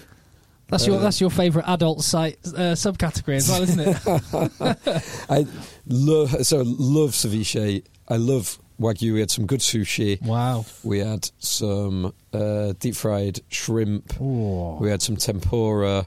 We had some awesome steak. Uh, rib- I had two cuts of steak. We had a ribeye and a fillet, and the ribeye was much better than the fillet. Interestingly, oh, it was it was very very good, and had a a wasabi margarita, which was wow. dynamite. It's Wow. absolutely awesome. So yeah, I would I'd recommend that. so It's you good watched. fun. Uh, so you watched the England game with a bunch of builders. absolutely yeah yeah. W- w- was it on? It, was- so uh, we um, yes it was. Um, we wa- got the first half an hour wa- with the champagne reception, and then there was about a half an hour break or a forty minute break where we sat down, had speeches, said grace, and then uh, got so we missed caught the first goal. Missed the second goal, but caught the third goal and caught the penalty miss. Ah. which was there was um, so there's a lot of different, different nationalities at the uh, the do. There was a couple of Scotsmen who were cheering when Harry Kane I missed hear that the you're- penalty. There's There's some funny. There are. So I've, I've got to say, I've quite enjoyed. I find it quite funny. Th- There's a part of me that actually pities these nations that have to get their joy out of England being rubbish. But the the videos of Irish pubs when It's they're quite funny. vi- videoing It is quite the, the funny. Harry So Kane miss pathetic, is isn't it? Yeah. It's shit, like going so- bonkers. So small-minded and parochial. I really hate it. I really hate it. It's embarrassing when you come from Wales and, and But- the way they behave. So there were three or four. There are now two nations which could win the football and rugby World Cup. Argentina France and and France. Argentina. Yeah, oh yeah. Wow. because it's Morocco and Croatia. Yeah, France Morocco. That's a pretty cool. With the history of those nations, it was Yeah, I form, wasn't sure former if that- colony. The number of people that have both nationalities. Yeah. That's fa- that's a really interesting one. Um, I was going to ask more questions about your Christmas too, but no one wants to hear it on the podcast. I'll ask I'll tell you you that. what. I'll jump, let, us just do a little brief grassroots section. Let's do that. Uh, Charlie, uh, thank you very much for your email. Yes. Um, he was uh, previously he'd messaged that he was looking forward to his beloved old Habs playing against your our beloved Aylesbury. Come oh, on, Aylesbury. Uh, he said, uh, "My old team, Old Haberdashers, played Aylesbury this weekend despite the freeze, and it was a pleasure despite the narrow 26 to 29 loss with a last-minute kick. But a great club, uh, great club, and a game played in a great spirit. Picking on." Picking up on what you were, guys were talking about in terms of club offerings, I thought I'd introduce Old Habs to you. We're loosely an old boys team based in North London, but have maybe three who are actual old boys. We offer a non training, non coaches, player led club and we're all about Saturdays and giving boys who don't have time to train the chance to still play some decent rugby.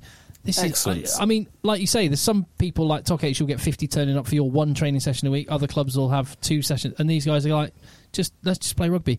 Um, Pre-COVID, we were we were competing for promotion out of London One and putting out a threes, but we've had our player pool hit hard since as we struggle to put out twos now. Uh, I got. w- Did you see that like message on a WhatsApp group at uh, Broughton Park Vets? They were like, "Please, lads, you need to get a team out, otherwise we're gonna we're gonna dr- we're gonna lose the third team." Really? Mm, Yeah. I, I- well, I'm not on any of the Broughton Park Yeah. WhatsApp groups, but I do follow the table, and it doesn't Yeah. look Oh, good. Mm. He says, uh, "We oh yeah, they're bottom now. Uh, we, we tour every year and claim brackets on verified to be the highest placed side with our particular model. So if anyone's looking to play but can't commit to training, we have a club for you and hope to see some new faces around our fireplace playing our drinking game of choice, which is taps." Uh, Hmm. thanks for all the content and weekly pods. Pleasure to be a patron. Thank you very much, Charlie. What's Thank you. taps? What's the drinking No game? idea. Taps? Do, do you know Taps? don't know taps. Might know it by another name, but I, Yeah. no, I don't know of taps. And so they're old Old haberdashers. haberdashers. So is that a play on the like a haberdashery or a haberdasher with like buttons and toggle like sewing? I, I guess so. Now, paraphernalia. I seem to remember that because weirdly, I was at a, I was at a comprehensive school, but the, the girls played lacrosse, Mm. and they used. To, I remember the girls used to. It was the girls used to play lacrosse against all these private schools, and one of the ones they used to play against was a school called Old Haberdashers, which was So a- it- around that area. Right. So, So I it assume must it might be- be it must connected to be the the school. school. And uh, I, But it's it's an appropriate name for the model almost because it's like Yeah, right. haberdashery is like kind of bits and pieces and amalgamation of a, an assortment of odds and sods kind of thing, Okay. which, which suits the team. uh, taps. Okay, standard supplies that you need for a game of taps are people, beer, and a coin for each player. Okay, so a, far so player, a good. player taps his coin on the table once to begin play to the right. Oh, The- okay. The, person to the right then taps his coin once to maintain that direction. 21s Twice with to reverse taps, isn't it? directions. When a person screws up, tapping out of turn, or not tapping out enough, he drinks. So it's 21s, but it's continuous. Yeah, fine, got So it. is it Easy. one one tap same, two One- taps reverse, reverse, three taps three skip. taps skip a So person. yeah, By the way, yeah, I like that. enormous shock this week in counties one tribute South North. Huge shock. go on. Marlow went down 17-12 to Wallingford. Your boys Did they? say- My boys. Wallingford. Of all the- Wallingford. You I must be can only raging. assume it was a shocking refereeing performance or some something went on there. a bung been thrown to someone. That's the only explanation. Yeah, yeah. Looks like um, Payne and Campbell for Wallingford had a great game. Well, I'm glad to hear there are games going on because I would imagine for a lot of parts of the UK there, there was no matches. I was le- furious about this. So the best game that I played last year by a country mile was Fleetwood away.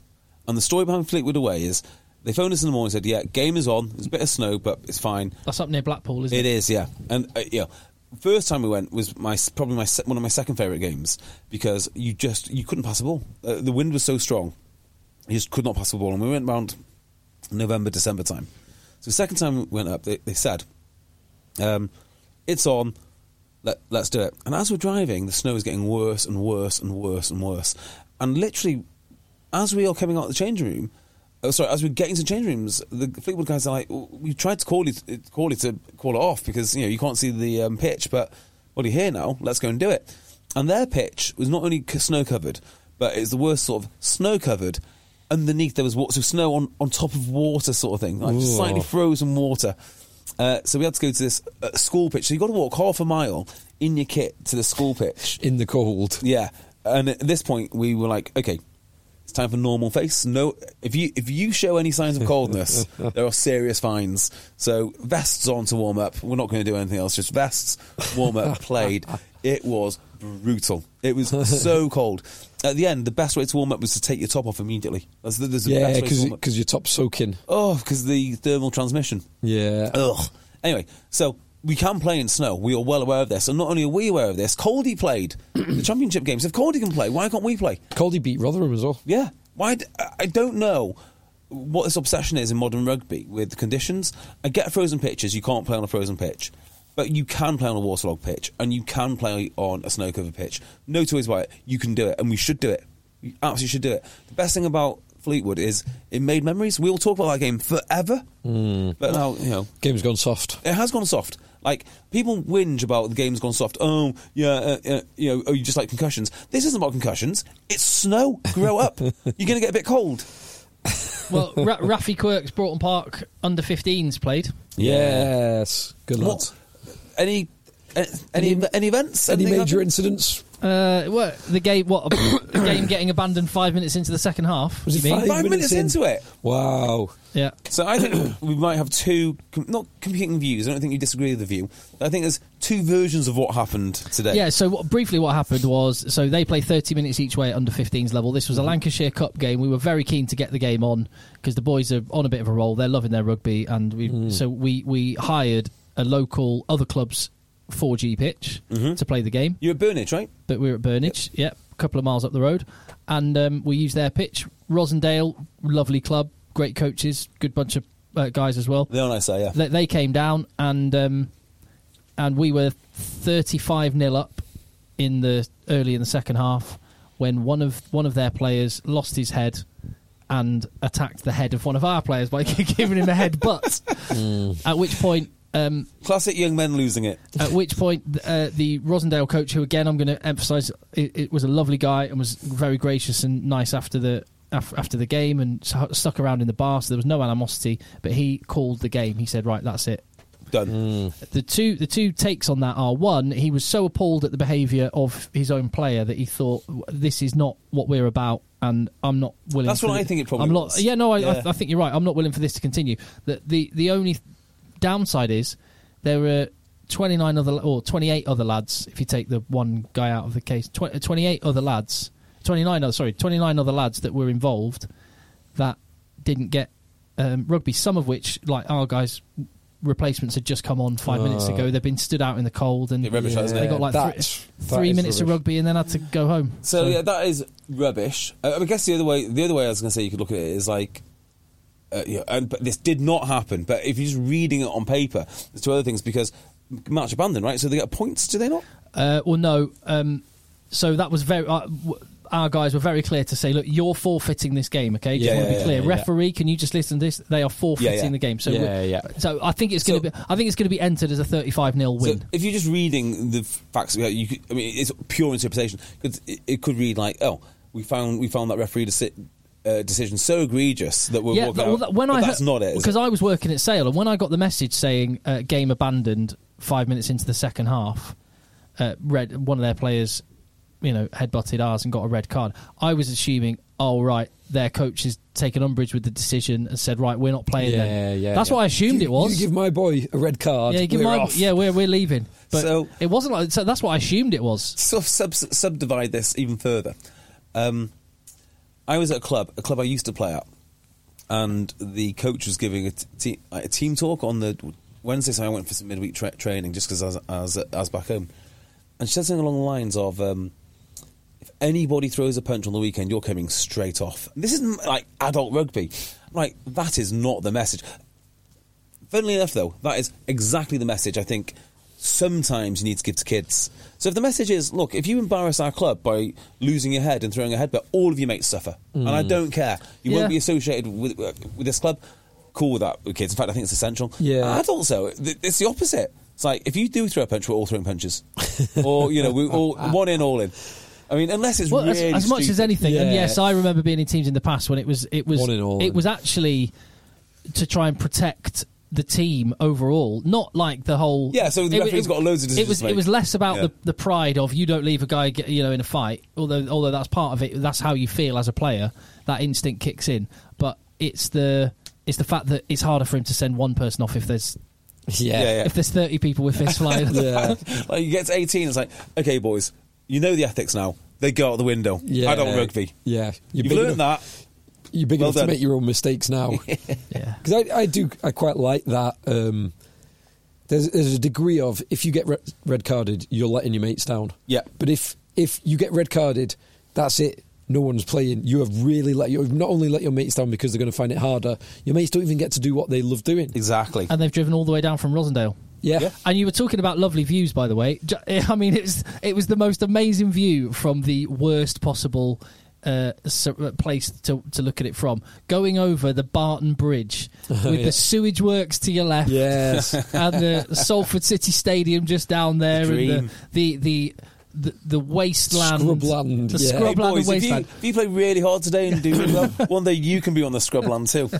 when that, But when you were going over Barton Bridge, the view there was it was com- oh the white yeah Winter Hill and, Yeah, and the yeah. white snow-capped hill, and you could see the radio mast. like, Yeah, com- yeah. so cr- I've never seen it so clear. It was amazing. Love, isn't it? I did the um, the, the game today, the Ulster um, Sale game. The light in the second half because it was like the sun was setting, so you got this beautiful golden light, like clear skies, beautiful golden light illuminating the scrubland behind the AJ Bell. It was like, what a scene! Winter Wonderland. Yeah. Well, I'll tell you the other game which is bloody hard to watch. Oh, sorry. Just on the Irish, we never actually finished it. Did you notice that um, one Martin Gonzalez had to throw into line out? As well as did he score two tries? He is Uh, a player. He can do everything, can't he? So powerful. He- so powerful. Because he's not that big as well. No. He's, he's quite uh, lithe for a. just seems to work Back for row. him.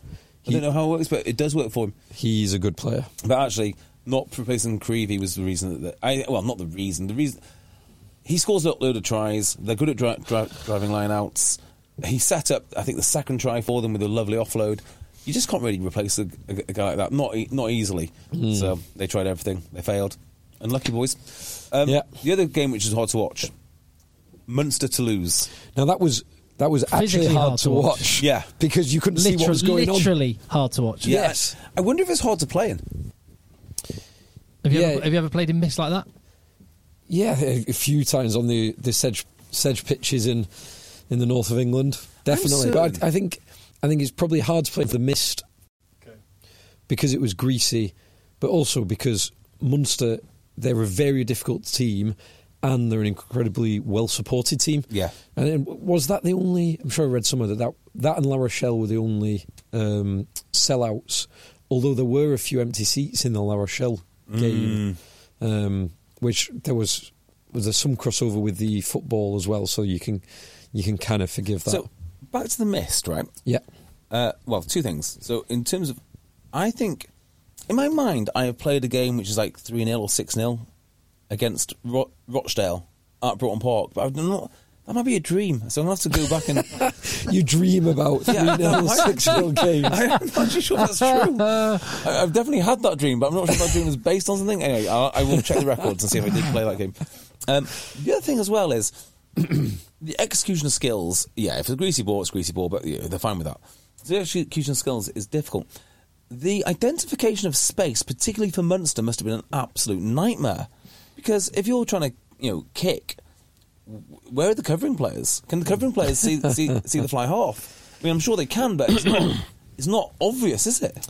Yeah, it will make it. And there's there's these things if you're playing 15 or playing in the backfield. You, we've spoke about this before, but you pick up very subtle clues from the way the fly half is standing, the position Yeah. that he's in, the angle that he's looking at. So you know before he kicks the ball, you know broadly where it's going. But all of those, all of that signal is massively, massively disrupted. Yeah, it's almost- and, like, crossfield kicks would be difficult. So I wonder. you watch this game, and it was quite. Uh, lots lots of players played well, but they were. I thought both teams performed beneath themselves. I wonder if it had the effect of condensing the game because if you don't have the kicking option either because you can't identify the space, or because um, the uh, the team returning the kick can't drop players back effect, like effectively. That's what happens if you can't kick a ball. You condense all condense all of the Everything space, up. and it turns Yeah, into a yeah. bit of an arm wrestle. Well, they, there was a great example actually in that first half. Antoine Dupont made a lovely little break from middle of the park, round the ruck, beats a couple of players, and I can't remember who he passed it to. But the player he passed it to tries a long pass out to the left wing. No one where- there. No, there's a monster. There's a monster player just swoops in, great, brilliant attack over. Thanks, guys. Because you, c- it's a 20 yard pass. Yeah. Well, If you can't see what what's 20 yards away from you, you can't make the pass. Yeah, it was a good game. This very very competitive. this is like a European superpower game. This, these are the games that you should be very excited about. And actually, one of the few games that people did get excited about, which is Mm. great news. Well, let's ju- let me just as we're running down. Sorry, was there anything you wanted to say more Ju- on Just, that? Yeah, go on. one thing I thought. I've not watched m- much of Munster for a while, I don't think, but I thought Mike Haley had a lovely game. You did actually. I thought he took some great, great high balls and just consistently looked dangerous. Was beating the first man and accelerating into space. So, Yeah. yeah, liked him. I'll go with that. So, in terms of the Champions Cup, uh, well, we- as you said, London Irish went down narrowly to Montpellier. Um, uh, the, d- games we dealt with on Saturday, Leinster win. Claremont beat Stormers. Uh, I didn't really see a lot of that. Claremont Saw none of aren't it. quite the team they were, but they won at home, so Mm-hmm. great. Um, Bulls beat Leon in a very high scoring match. Didn't see any of that, but great, entertaining game. Interesting. La, La Rochelle gave Northampton a beatdown. now- Absolute beatdown. Some people were suggesting this might have been like a La Rochelle, sorry, a Northampton second team. Doesn't look like one to me. I know there are players who are injured that could that could come in, but it doesn't look like they've. I mean, it looks like a team I'd expect to see in the Premiership. No, that that's does it. not look like a weakened team. No, that's rubbish. That's a first team yeah, Northampton completely team. agree. Completely agree. Uh, good to hear that Courtney Laws, by the way, is very close to a return. Perfect. Um, Fantastic. and the the Sunday games we've covered so far, Sale gave Ulster an absolute beatdown. Uh, Munster narrowly lost to Toulouse. Uh, I didn't see any of Leicester Ospreys. Sadly, but I watched the whole thing. So I, I watched it. Awful. So that, well, I watched all of the first half. First off, it was truly one of the worst rugby spectacles I've ever seen. Well, the Everything. The, The kits were terrible. The Oh, crowd were terrible. What? tell me kits- about this Osprey kit. The kits were awful. The Leicester kit, I don't like that red away kit. That's that's forgivable. That Ospreys kit. What is is it, is it a I don't know. celebration of Something. Got no idea. I mean, celebration of bad taste? I, I guess I guess it is in a long line of historical Ospreys shirts, uh, and I think we said many years ago that the whole point of the Osprey shirt is to look good good with with with a sleeve tattoo. So it's not something which naturally appeal to us. It's more for the residents of South Wales. Um, it, it was horrendous. The whole experience was horrendous. I mean, uh, Ospreys were putting out a team which was very good on paper. Uh, certainly, Borthwick s- said that they're not very good in you know in person. And I think pro- probably some of that is the fact that they're not allowed to play ho- like half these guys. half the time. Yeah, like they just don't really play, you know, play, play- play much. Exactly the same as what O- what Owen Farrell said about the Saracens' performance. Strangely enough, on the other side, Leicester Tigers. This is a good team. I, I do like the team that Leicester put out, but it was young. And it's Very the- young. yeah, they, they've rested a few big names and a few big players. This this is not a first team. This is, if Leicester were going to play the final or a knockout game tomorrow, this would not be their, their team. Yeah, yeah, com- completely agree. But it was still enough. The first half was just dire. It was just awful. The first half, the story of the first half was the power of the Osprey scrum or the weakness of the Leicester scrum. Yes, let me just say that it was dire except for the Osprey scrum, which The was Osprey glorious. scrum was magnificent. Yeah, I, I can't, I can't argue with that. And if it was dire, should we just not talk any more about it? no, I think it's worth dwelling on how bad it was. Because again, this should be like a European superpower. There, there are some really good games we could talk about still. What we haven't the covered. Bit, the bit that is worth mentioning is Leicester. They got hammered in the scrum first half. They were deservedly behind at half time. This is a young team and a weakened team, and they came back and won It- through. Um, so that that's worth mentioning. The other Mm. Anthony thing, Watson played ace. the other thing that's worth mentioning is Anthony Watson at 15. He looked class. He looked class under the high ball Took in him a while difficult to get cir- going, though. circumstances, and that try was amazing, Yeah. sensational. Yeah. Joel Atkinson had a pretty shaky game first off, it is fair to Hmm. say. Um, George Law- North looks like he's never met Joe Hawkins. Um, yeah, I- I- and I think there is a lot of uh, a lot to that. The, Os- the Ospreys have got a good team on paper, but when they actually put it out, they, they don't do anything because they don't play they don't play enough. Tim, tell us about a good game. Uh, well, I'll, ju- I'll just I'll just cover it. Let's just very Very- very, briefly skirt over some of the other games. Saracens beat Edinburgh by four points. Had to come This from was a behind. great game. This was a really good game. Owen Farrell, as you rightly said, said Saracens were average. Was the, what, how he Yeah. described their performance. Edinburgh really put Saracens through the ring. Ringer. Jamie Ritchie was ace. So what I was doing is I was watching part of this, I was watching part of uh, Toulouse. So as soon as there was a break in one, I'd switch over to to, to the other. But yeah, there was. Um, it, I thought it was quite impressive stuff by Ed- by, by, by Edinburgh. Um, there is, of course, the caveat that they weren't playing the best version of Saracens yet. Uh, S- Farrell did say at the end of the game they're reintegrating everyone, and he wasn't really making excuses as such. But I don't think he was happy with the performance. No, he wasn't. He, no, he He- wasn't happy with yeah. his performance. But I, I- don't- I don't think the uh, reintegrating players is that, that doesn't wash with me. No, and it, I, Take it looked, with Faz. I looked at this. Uh, Faz is making excuses. I, look, I looked Standard. at. I looked at this. I looked at the Saracens team and thought that is stacked. That is about as good as Saracens can put out. Yeah.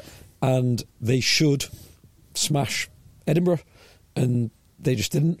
Uh, away games in Europe are, or the Heineken Champions Cup, sorry, uh, are are challenging, which is why just jumping to another game uh, and to emphasise a real positive for a Premiership side, Exeter going away to Cast Oh, and, yeah, I completely and- forgot and- about this. Mm. and winning comfortably in the end uh, is, was a really good result. I And didn't see any of It it. was, it was four tries to nil as well, wasn't yeah, it? it was. It was. And and I was listening to, as I was coming driving away from King's Home, I that was the next game, and I just put on. Uh, uh, sorry, no, I would. I, I thought it was the. ne- I thought Exeter was the next game, so I just popped on BBC Ra- Radio Devon to s- try and catch it, and it wasn't the game. Obviously, I learnt that. But however, as I did turn on, they were playing a clip of Rob Baxter talking about it, and he was talking about when they won their European Cup season, the year they won the double.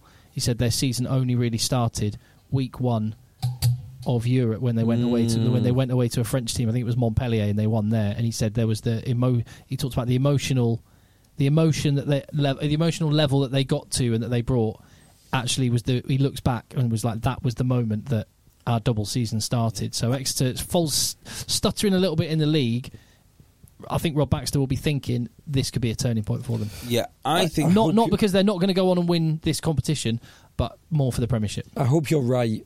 Um, I think there'll be more stuttering. If I'm honest, I hope you I hope you are right. But I think this cast team is not as strong as it once was. I've I've heard they've had a lot of injuries and like didn't Rory Cocker have to come out of retirement to He did. to make the bench? Uh, I would just say with Exeter, I think they are still struggling to find their best pack. Uh, I think the, the you know, who plays in the back line is fairly, fairly settled, and if they've got the triad of uh, Noel, Slade, and Hogg, they can do all, all sorts of cool things. They still don't really know. And Woodburn, And, who's cla- of who is course. back to his best, I think. Um, and they just don't really know what they're doing up front yet. But this will be a huge boost Hmm. because what they've won a game in France with two lads who are what twenty one. Jenkins and Tashun, uh, And Shunza. Yeah, Shunza, that's yeah. really impressive. who, if if, He's in twen- his 20. if 21, 20 and nineteen, aren't they? Yeah. Uh, no, both both are twenty. Oh, 20, yeah. So But on the flip side, it's also Scott Seo's bedded in there na- nicely now as well. So it's Yeah. good. Uh, going going away to a French team, whoever it is in from the top fourteen, is, is a challenge. And, True. and they did well. And another team that did very well against French opposition in the end. Well, It wasn't a great game, but it was a fantastic comeback from Gloucester. Uh, and I th- the game looked done. so you you were here for this, Hmm. right? Yeah, it was 17-5 at half time uh, to Bordeaux. Tom Willis looking awesome.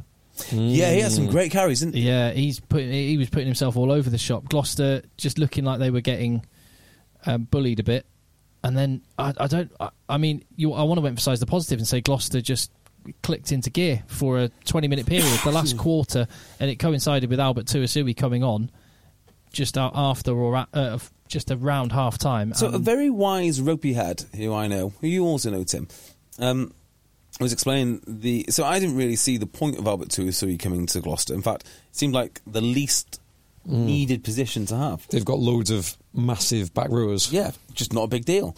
Uh, but apparently last time Tuisui was playing really well. What made him a bit of an international star at one point was the fact that he was playing under Skivington. So hopefully, if you can get him back to that level, First day of the season, Gloucester played Wasps, Mm-hmm. 27 points down. Albert Tuasui comes on at half time. They win the game. Mm. Uh. First round of Europe, 17 5 down. Albert Tuasui comes on at half time. These are they, good stats. They win the game. Mm. So you're saying he's a, a finisher? He is A game changer. absolutely he's a ga- total game changer. Yeah, no, he is a game changer, and I think Gloucester use him in that Mm. fashion.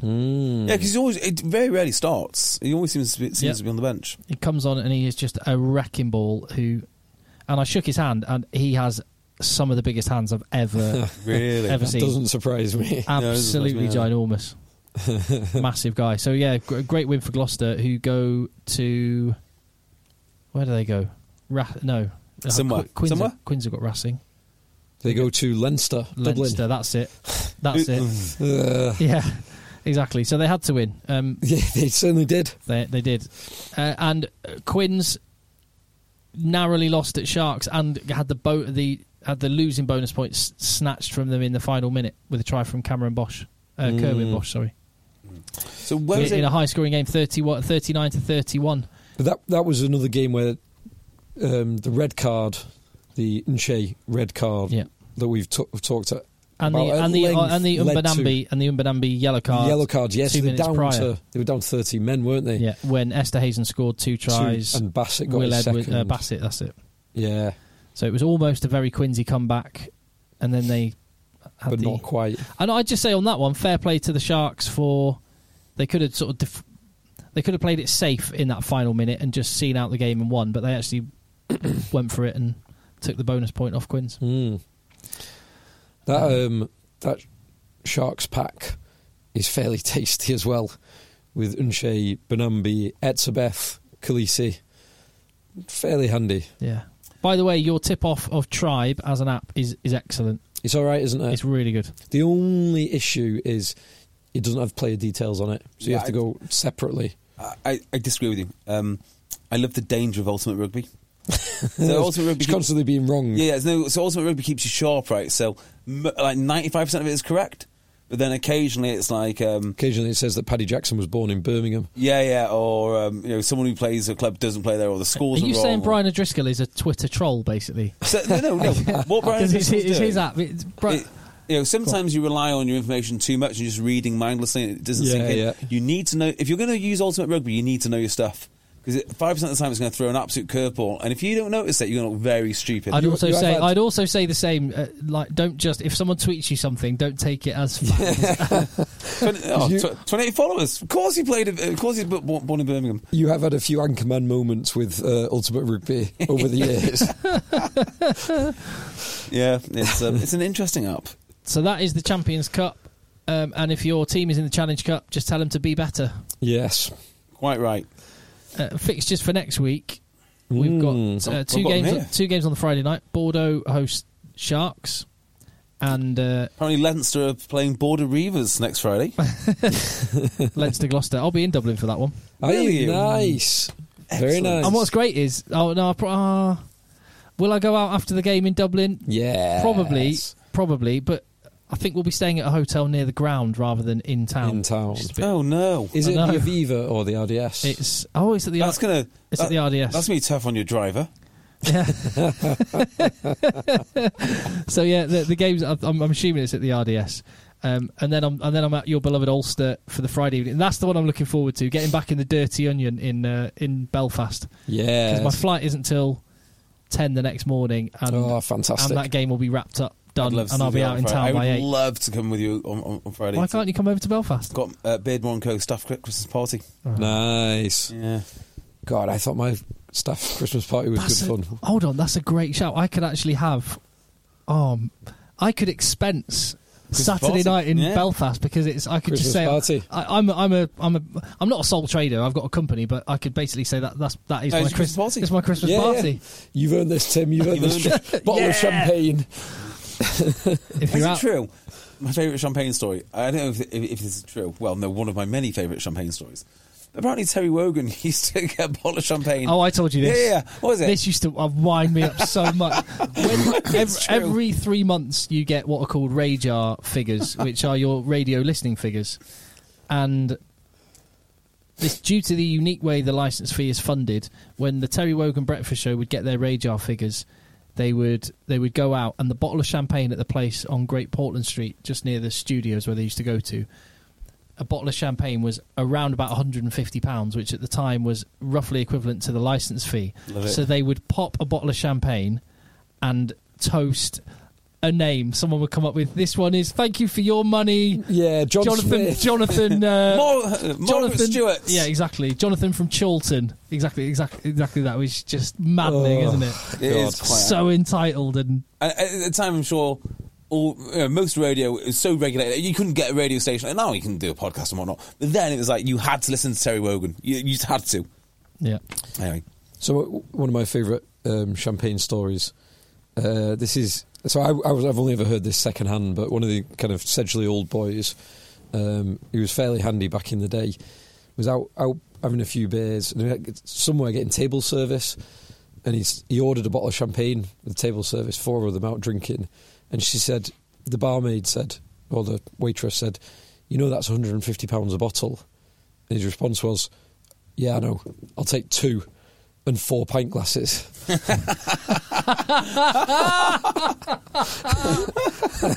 yes.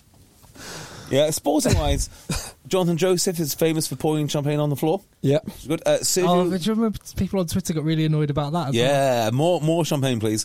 Um, Sergio Canizares, the uh, Spanish goalkeeper, dropped a bottle of champagne on his foot before World Cup and broke it, so he can play. Uh, there must be some other ones too. So non non sporting. My other favourite um, champagne story is Winston Churchill, Oh yes, Paul Roger. So Winston Chur- Churchill used to have a pint of champagne at 11 a.m. every morning, and Paul Roger, uh, very famous uh, Epinay um, champagne house, made him a specific. Um, pint bottle, so he'd have a 568 Wow. ml bottle of champagne that he would crack. So one of the one of the great benefits of Brexit, one of the many great benefits of Brexit, I might add, um, is the fact that Paul, Paul Roger started making the pint bottle again because they were allowed to under UK law. Have they? Yes, they have. So you can get. Oh, a- I'll, b- I'll buy one. when was the last time that you had Paul, Paul Roger? I've got some in my fridge. Have you really? Yeah, That's I not always bad. like to keep a bottle of Paul Roger in. a pint. Pint of Paul Rodin. Pint in the morning. Pa- bottle chilling in a pint glass, chilling next to it. I love Phil's shopping list. Is like I need a pint of milk, a pint of Paul Roger. Um, my last time I was I, I was drinking Paul Roger, they were serving in World Rugby Player of the Year. Very nice. Yeah, it was it was it was it was the complimentary What's the champagne, of, champagne the, in? of the bar there. I was in Wimbledon one night this year. That was great fun. But I can't remember what the champagne brand was. I don't think it was Paul Roger. we need to we need to get back to the World Rugby Yes. Oh yeah. shindigs. Oh yeah. Although since our man at World Rugby is gone, I don't know if if it's quite as lavish as it once was. Oh, really? Well, I don't know where, where was it this year. Is it not Monaco again? I don't. I've got no idea. Ask Josh van der Fleer. Yeah, we'll find out. It was it was Monaco for two years because they wanted to make it a big thing, and as far as I was, I was concerned, it's the biggest thing in the world. And then it stopped because COVID. no Oh, World, uh, 2019. World Cup. Japanese uh, 'cause Yeah. they wanted it in Tokyo, so they didn't. They did it in Tokyo, And, then, it stopped COVID. for COVID, yeah. Yeah. So if it's been relaunched or whatnot, I don't know. Oh, I just I just remember as we were getting our taxi back to Nice, Finn Russell, the state he was in, out Oh the front my of the God. hotel. Well, that was uh, one where Ryan Wil- Wilson, Ryan Wilson, is that man? Uh, Uh, Ry- Ryan Wilson, yeah. Yeah, yeah. Couldn't get home. Oh yeah. Is that the one you couldn't get home? Oh, was The- that for the- Six Nations? and also the just the, the airport, the Nice airport, the next day. so many I was hungover just- uh, legends, Legends everywhere. It was amazing. It- but all the head, heads in their hands. And also, I loved it when uh, you you asked for a, f- a little selfie with Faf de Klerk and asked Aaron Smith, Smith to move to, away. move away. Aaron tried to get the other side. No, Aaron, no. It's Me and Faf. Even though I see Faf, I've seen Faf at the time mm, about one- one- once a week. oh, Um, good days. Yeah, it was it was Monaco this year. Was it? Yeah. Right, we let ourselves down there. So uh, yeah, those are the Friday night games. So it should uh, uh, Bordeaux have to win. They'll put out. Matthew Jalabert was on holiday this week. What? Huh? Yeah, he didn't play for Bordeaux because he was on a holiday. Oh, probably no difference to the last lads, though. What? Yeah, that's what I mean. That's Champ- weird. Champions Cup round one. Bordeaux's best player Is uh, that- uh, go on holiday? Is that the what they've the reason the excuse they've given to avoid When- him have any any like personal interference, interference with his personal life or When he wasn't named, uh, all I can say is um, when he wasn't named, we got in touch with the press team at Bordeaux. Why is Matthew Jalabert not not involved? Is Oh. there an injury? What can you tell us? He's on holiday. Hmm. I do wonder if there's more to that. That there's been there's some personal issues or family issues, Hmm. and they just not wanted to disclose it for his for the benefit of his, his I privacy. think it's probably the fact that he played for France. He played for France. Yeah, and like but, that's that, but that was that's. A, Good in France. Good players don't play away, do they? oh may- yeah, of course, 'cause maybe. they've got an extra week off. Or yeah, week- yeah, they had, Oh, There's no, so that was his last game for France, and he was on the bench. He was on the for bench. Hmm. France was three weeks ago, No, well. so that would be weird. all right. well, Hmm. so, there you go. Anyway, uh, Le- Leinster will beat Gloucester, uh, and then Saturday you have got Edinburgh v Cast, Don't know. Edinburgh to win the that. home win. Exeter v the Bulls. that that'll be tasty. That's- that will be a very tasty I always back game. extra, so extra it is. Right, I'll take my feet off. Leon v Saracens. Yeah. Uh, so yeah, I've got a history of predicting Leon to do great things, and um, never. Did. In fact, last time I was on Talksport, they phoned me up and said, "Hey, can you do a preview of European Cup?"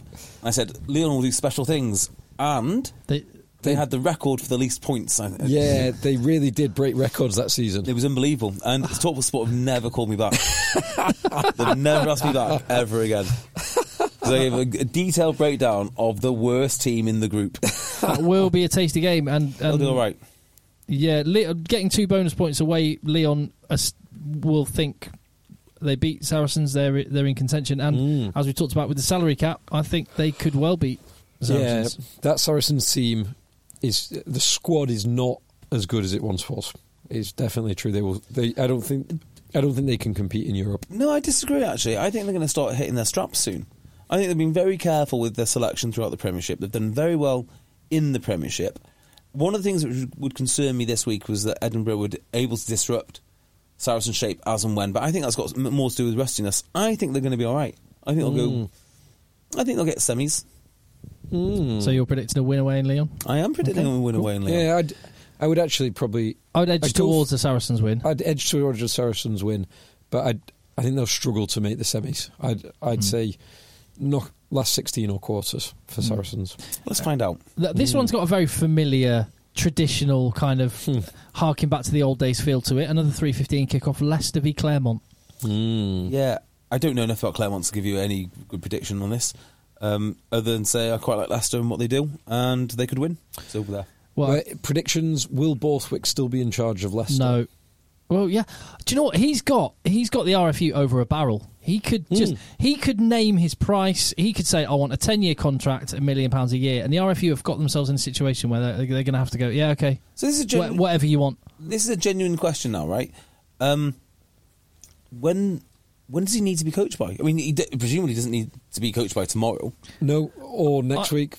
But I, I, I wouldn't be surprised. I suspect it's already agreed. It's definitely happening. Maybe it's uh, Leicester have said, "Can you just wait until we've got our replacement before you announce it so that it doesn't so it causes us the least amount of turmoil. They're probably trying to negotiate exactly what they do with Leicester's coaches because they won't want to lose all of them, but Borthwick will probably want to take them all with him. He's going to want them all. Yeah, he's not going to not want Yeah. Mm. these guys. It, He spent a long time getting them. And he spent a lot of money on them as well. And it was when I was considering all the coaches going that I suddenly thought Diamond might actually genuinely be a good fit at Leicester. Yeah. No, Pivac. Pivac j- jokes. Um, Um, just just on the RFU, as well as obviously they should have lined up Borthwick prior to actually letting Eddie Jones go because there's no rush to let Eddie Jones go as well because they, Mm. No. they don't need to do it.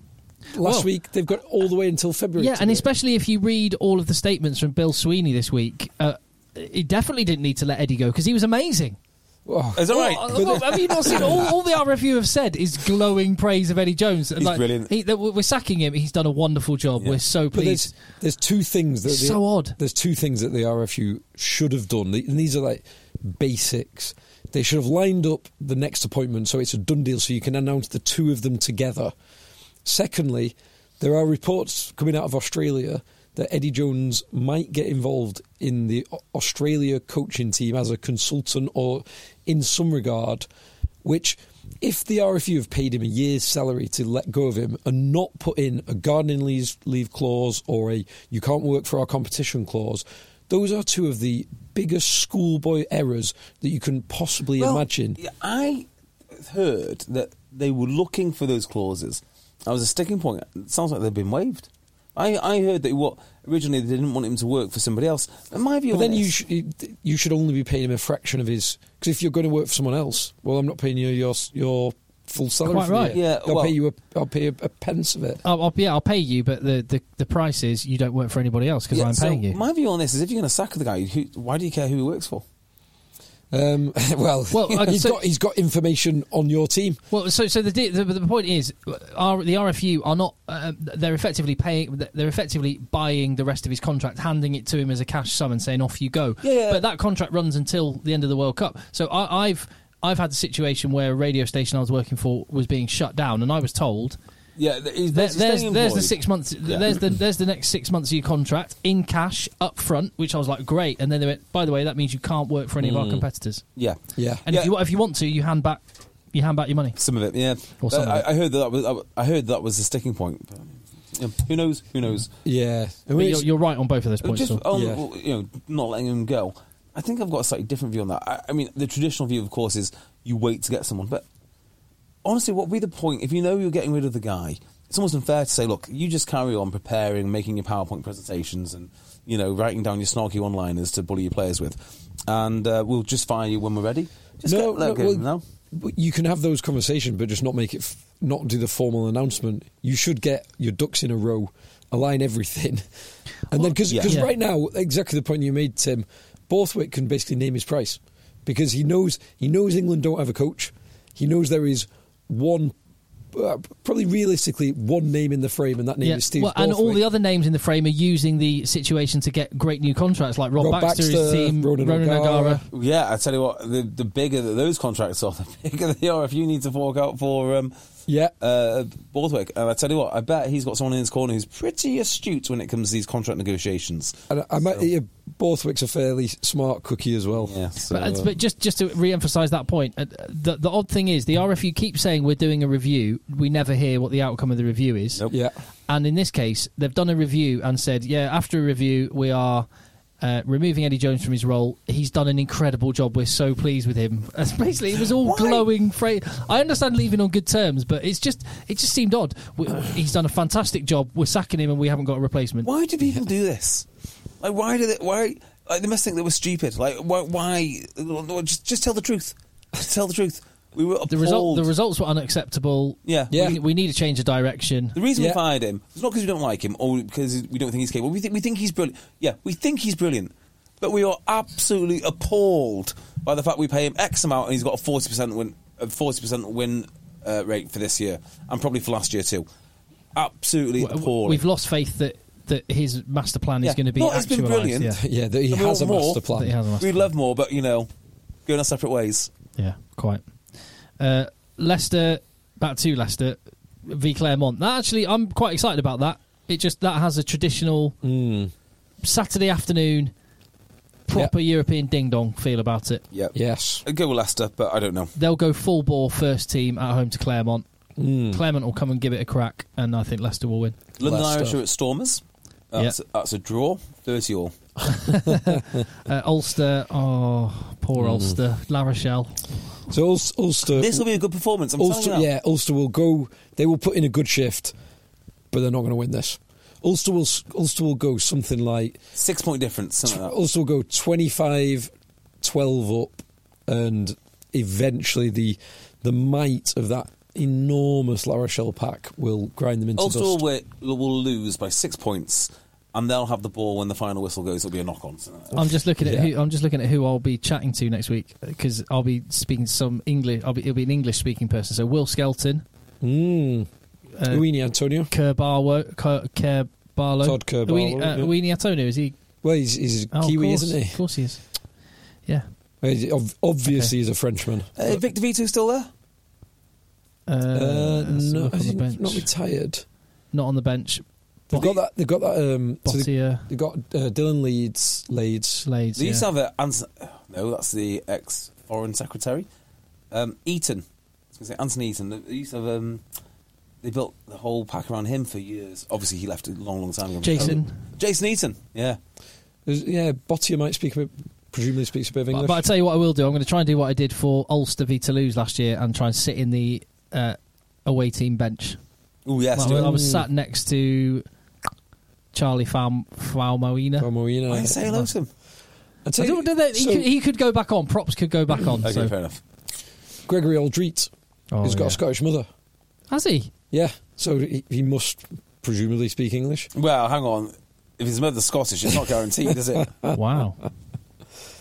Um, and then where are we at with the fixtures? So that unfortunately for Ulster, that will be a La Rochelle. win. Montpellier, uh, oh, Sale away at Toulouse, big Sale win. Uh, Ulster, uh, Montpellier Ospreys, Montpellier win at home. Toulouse v Yeah. Sale, big Sale win. You're going for yeah. I think Northampton will beat Munster in the Gardens.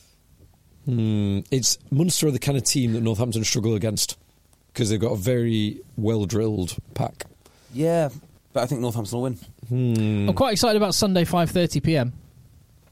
That, That will be that feels like quite a glitzy that will be entertaining. glitzy tie. It's a Quincy shame, Racing. shame that Marcus Smith is not going to be playing. Why? He's injured. Who is he? What- What's up with He's, him? he's out till after Hmm. And Christmas. is it uh, Tommy Allen going to Perpignan as well? yeah, That's correct. that's confirmed. So that's a. It's just another one of the Premiership biting, yeah. the salary cap biting stories. Uh, and that's it. Nothing then till January, Friday 13th. Friday 13th is, is, is, next, is next game. Next game of Champions Cup. Mm. I'm fly. I'm flying on Friday the thirteenth. No wonder. Mm. Are The, you? no wonder the tickets are so cheap. That's fine. That's good. Um, right. Yeah. So we're d- we're done, I guess. Yeah, that's it. No more for no more. We've got all of our tittle tattle out, out the way mid podcast, which is exactly what professionals do. Exactly. Uh, thank you for listening. If you're still listening at this point, then you d- probably don't need me to tell you that you need to hit subscribe. You, you've already done it. Um, in fact, I tell you what. Uh, do you know what? Let's have a competition, right? We'll, we'll find something to give away. If you it, it, d- just for for the loyalist of loyal people that really s- stick it out to the bitter end. Do you know where the phrase "the bitter end" comes from? By the way, Bitter end. The bitter end. It'd be some food. Is it? Is it to do with beer and the Oh, bottom, that's a the bottom of the great- barrel? Oh. Well done. it's not though. No, it's it's um it's so many phrases are naval. I was going to go with naval. Damn it. Is this from the rest of history podcast? No, it's it's So they did one on Napoleon Yeah. recently. Yeah, yeah, well, I don't know where. It, no, it came up. There's a show that I told you, uh, the one with Colin Farrell, and it's about the uh, trying to get through the Arctic, the, the Bering Strait bit. Uh, what's it called? The Terror. Okay. Good. It's on BBC iPlayer. It's, it's a really good show. Colin Farrell's in it, called The Terror, and uh, but they use the phrase "the bitter end," and it's the it's when you put the anchor out. It's the it's the eh, when at the end of the line Ah. um, that the I don't know I, I I can't remember the specifics, but there's so many naval phrases. it's Really, Yeah. So tell me Loads of so, them. what so are the there's, others. There's I, I can't remember any of them at the moment, but there's a rest of history podcast Long where, shots. where they talk about one. Uh, oh, I brass can't- mon- br- uh, brass uh, Cut of his jib. yeah, brass brass monkeys is to do. No, hold on. No, Toe the line. to the li- yeah. Uh, br- brass. There's something that the there's something to do with like how cold the cannonballs are, and it's like oh, Okay. you're brass monkeys, and I think Yeah, Oh. Yeah, yeah. in fact, wait, so- f- look look up where the phrase "brass monkeys" come from. I'm sure it's I'm sure it's a naval phrase as Feeling well. Ah. blue would be one. Taking her back. Because of his jip, hype down, toe the line, take the con, in the doldrums. There's there. What's the one that's the? Uh, Oh, there you go. Mid. Um, uh, so brass monkey, which is about uh, often said to be from a type of brass rack or quote monkey. It was called the rack that on which cannonballs were stored, and which contracted in very cold weather, which would eject the balls. Ah. So that they were held in a brass rack, and when it gets cold, the ball the, the cannonballs would So, hang fall on. out. So it was I'm dangerous. sure that uh, they say that in Lock, Stock and Two Smoking Barrels, I'm, I'm brass monkey for cold or something like yes, that. that's what I mean. So so Yeah, the, yeah. so the brass monkey was the thing that cannonballs were held in. Ah, very, very good. Yeah, there's a, a book I read called River Deep, which is like a huge, huge book, and in it is about Oh, I humble brag. yeah, it's a huge book, very, very complex and many long words. And um, uh, in it, it's about the logging industry in Oregon set up by Finnish immigrants, and all of the you know sayings and things which come from there, like fellas. Well, of course, you've been felling trees all day, so all right, fellas, shall we go out? Oh, nice. Thing, uh, I love stuff like that. Yeah, loads of them, loads of them. Love it. So I'll tell you what, we'll say, um, I'll tell you what, just if you send us an email to contactdictations at gmail.com with the subject title Bitter End, Mhm. put your name, put your address, and we'll pick we'll pick someone out to give something away to. you. Cool. Mm. I like it. Something. Just because uh, we appreciate you being here at this point. Uh, contactedchasers at gmail.com. Uh, hit subscribe, patreon.com forward slash eggchasers, and let the boys play. That was like Small details are big surfaces. Tight corners are odd shapes. Flat, rounded, textured, or tall. Whatever your next project, there's a spray paint pattern that's just right. Because Rust new Custom Spray 5 in 1 gives you control with five different spray patterns. So you can tackle nooks, crannies, edges, and curves without worrying about drips, runs, uneven coverage, or anything else. Custom Spray 5 in 1. Only from Rust Hi, this is Craig Robinson from Ways to Win, and support for this podcast comes from Invesco QQQ, the official ETF of the NCAA. Invesco QQQ is proud to sponsor this episode and even prouder to provide access to innovation for the last 25 years. Basketball has had innovations over the years, too. We're seeing the game played in new ways every day. Learn more at Invesco.com slash QQQ. Let's rethink possibility. Invesco Distributors, Inc. Even when we're on a budget, we still deserve nice things. Quince is a place to scoop up stunning high-end goods for 50 to 80% less than similar brands. They have buttery soft cashmere sweaters starting at $50, luxurious Italian leather bags, and so much more. Plus, Quince only works with factories that use safe, ethical, and responsible manufacturing. Get the high-end goods you'll love without the high price tag with Quince. Go to quince.com slash style for free shipping and 365-day returns.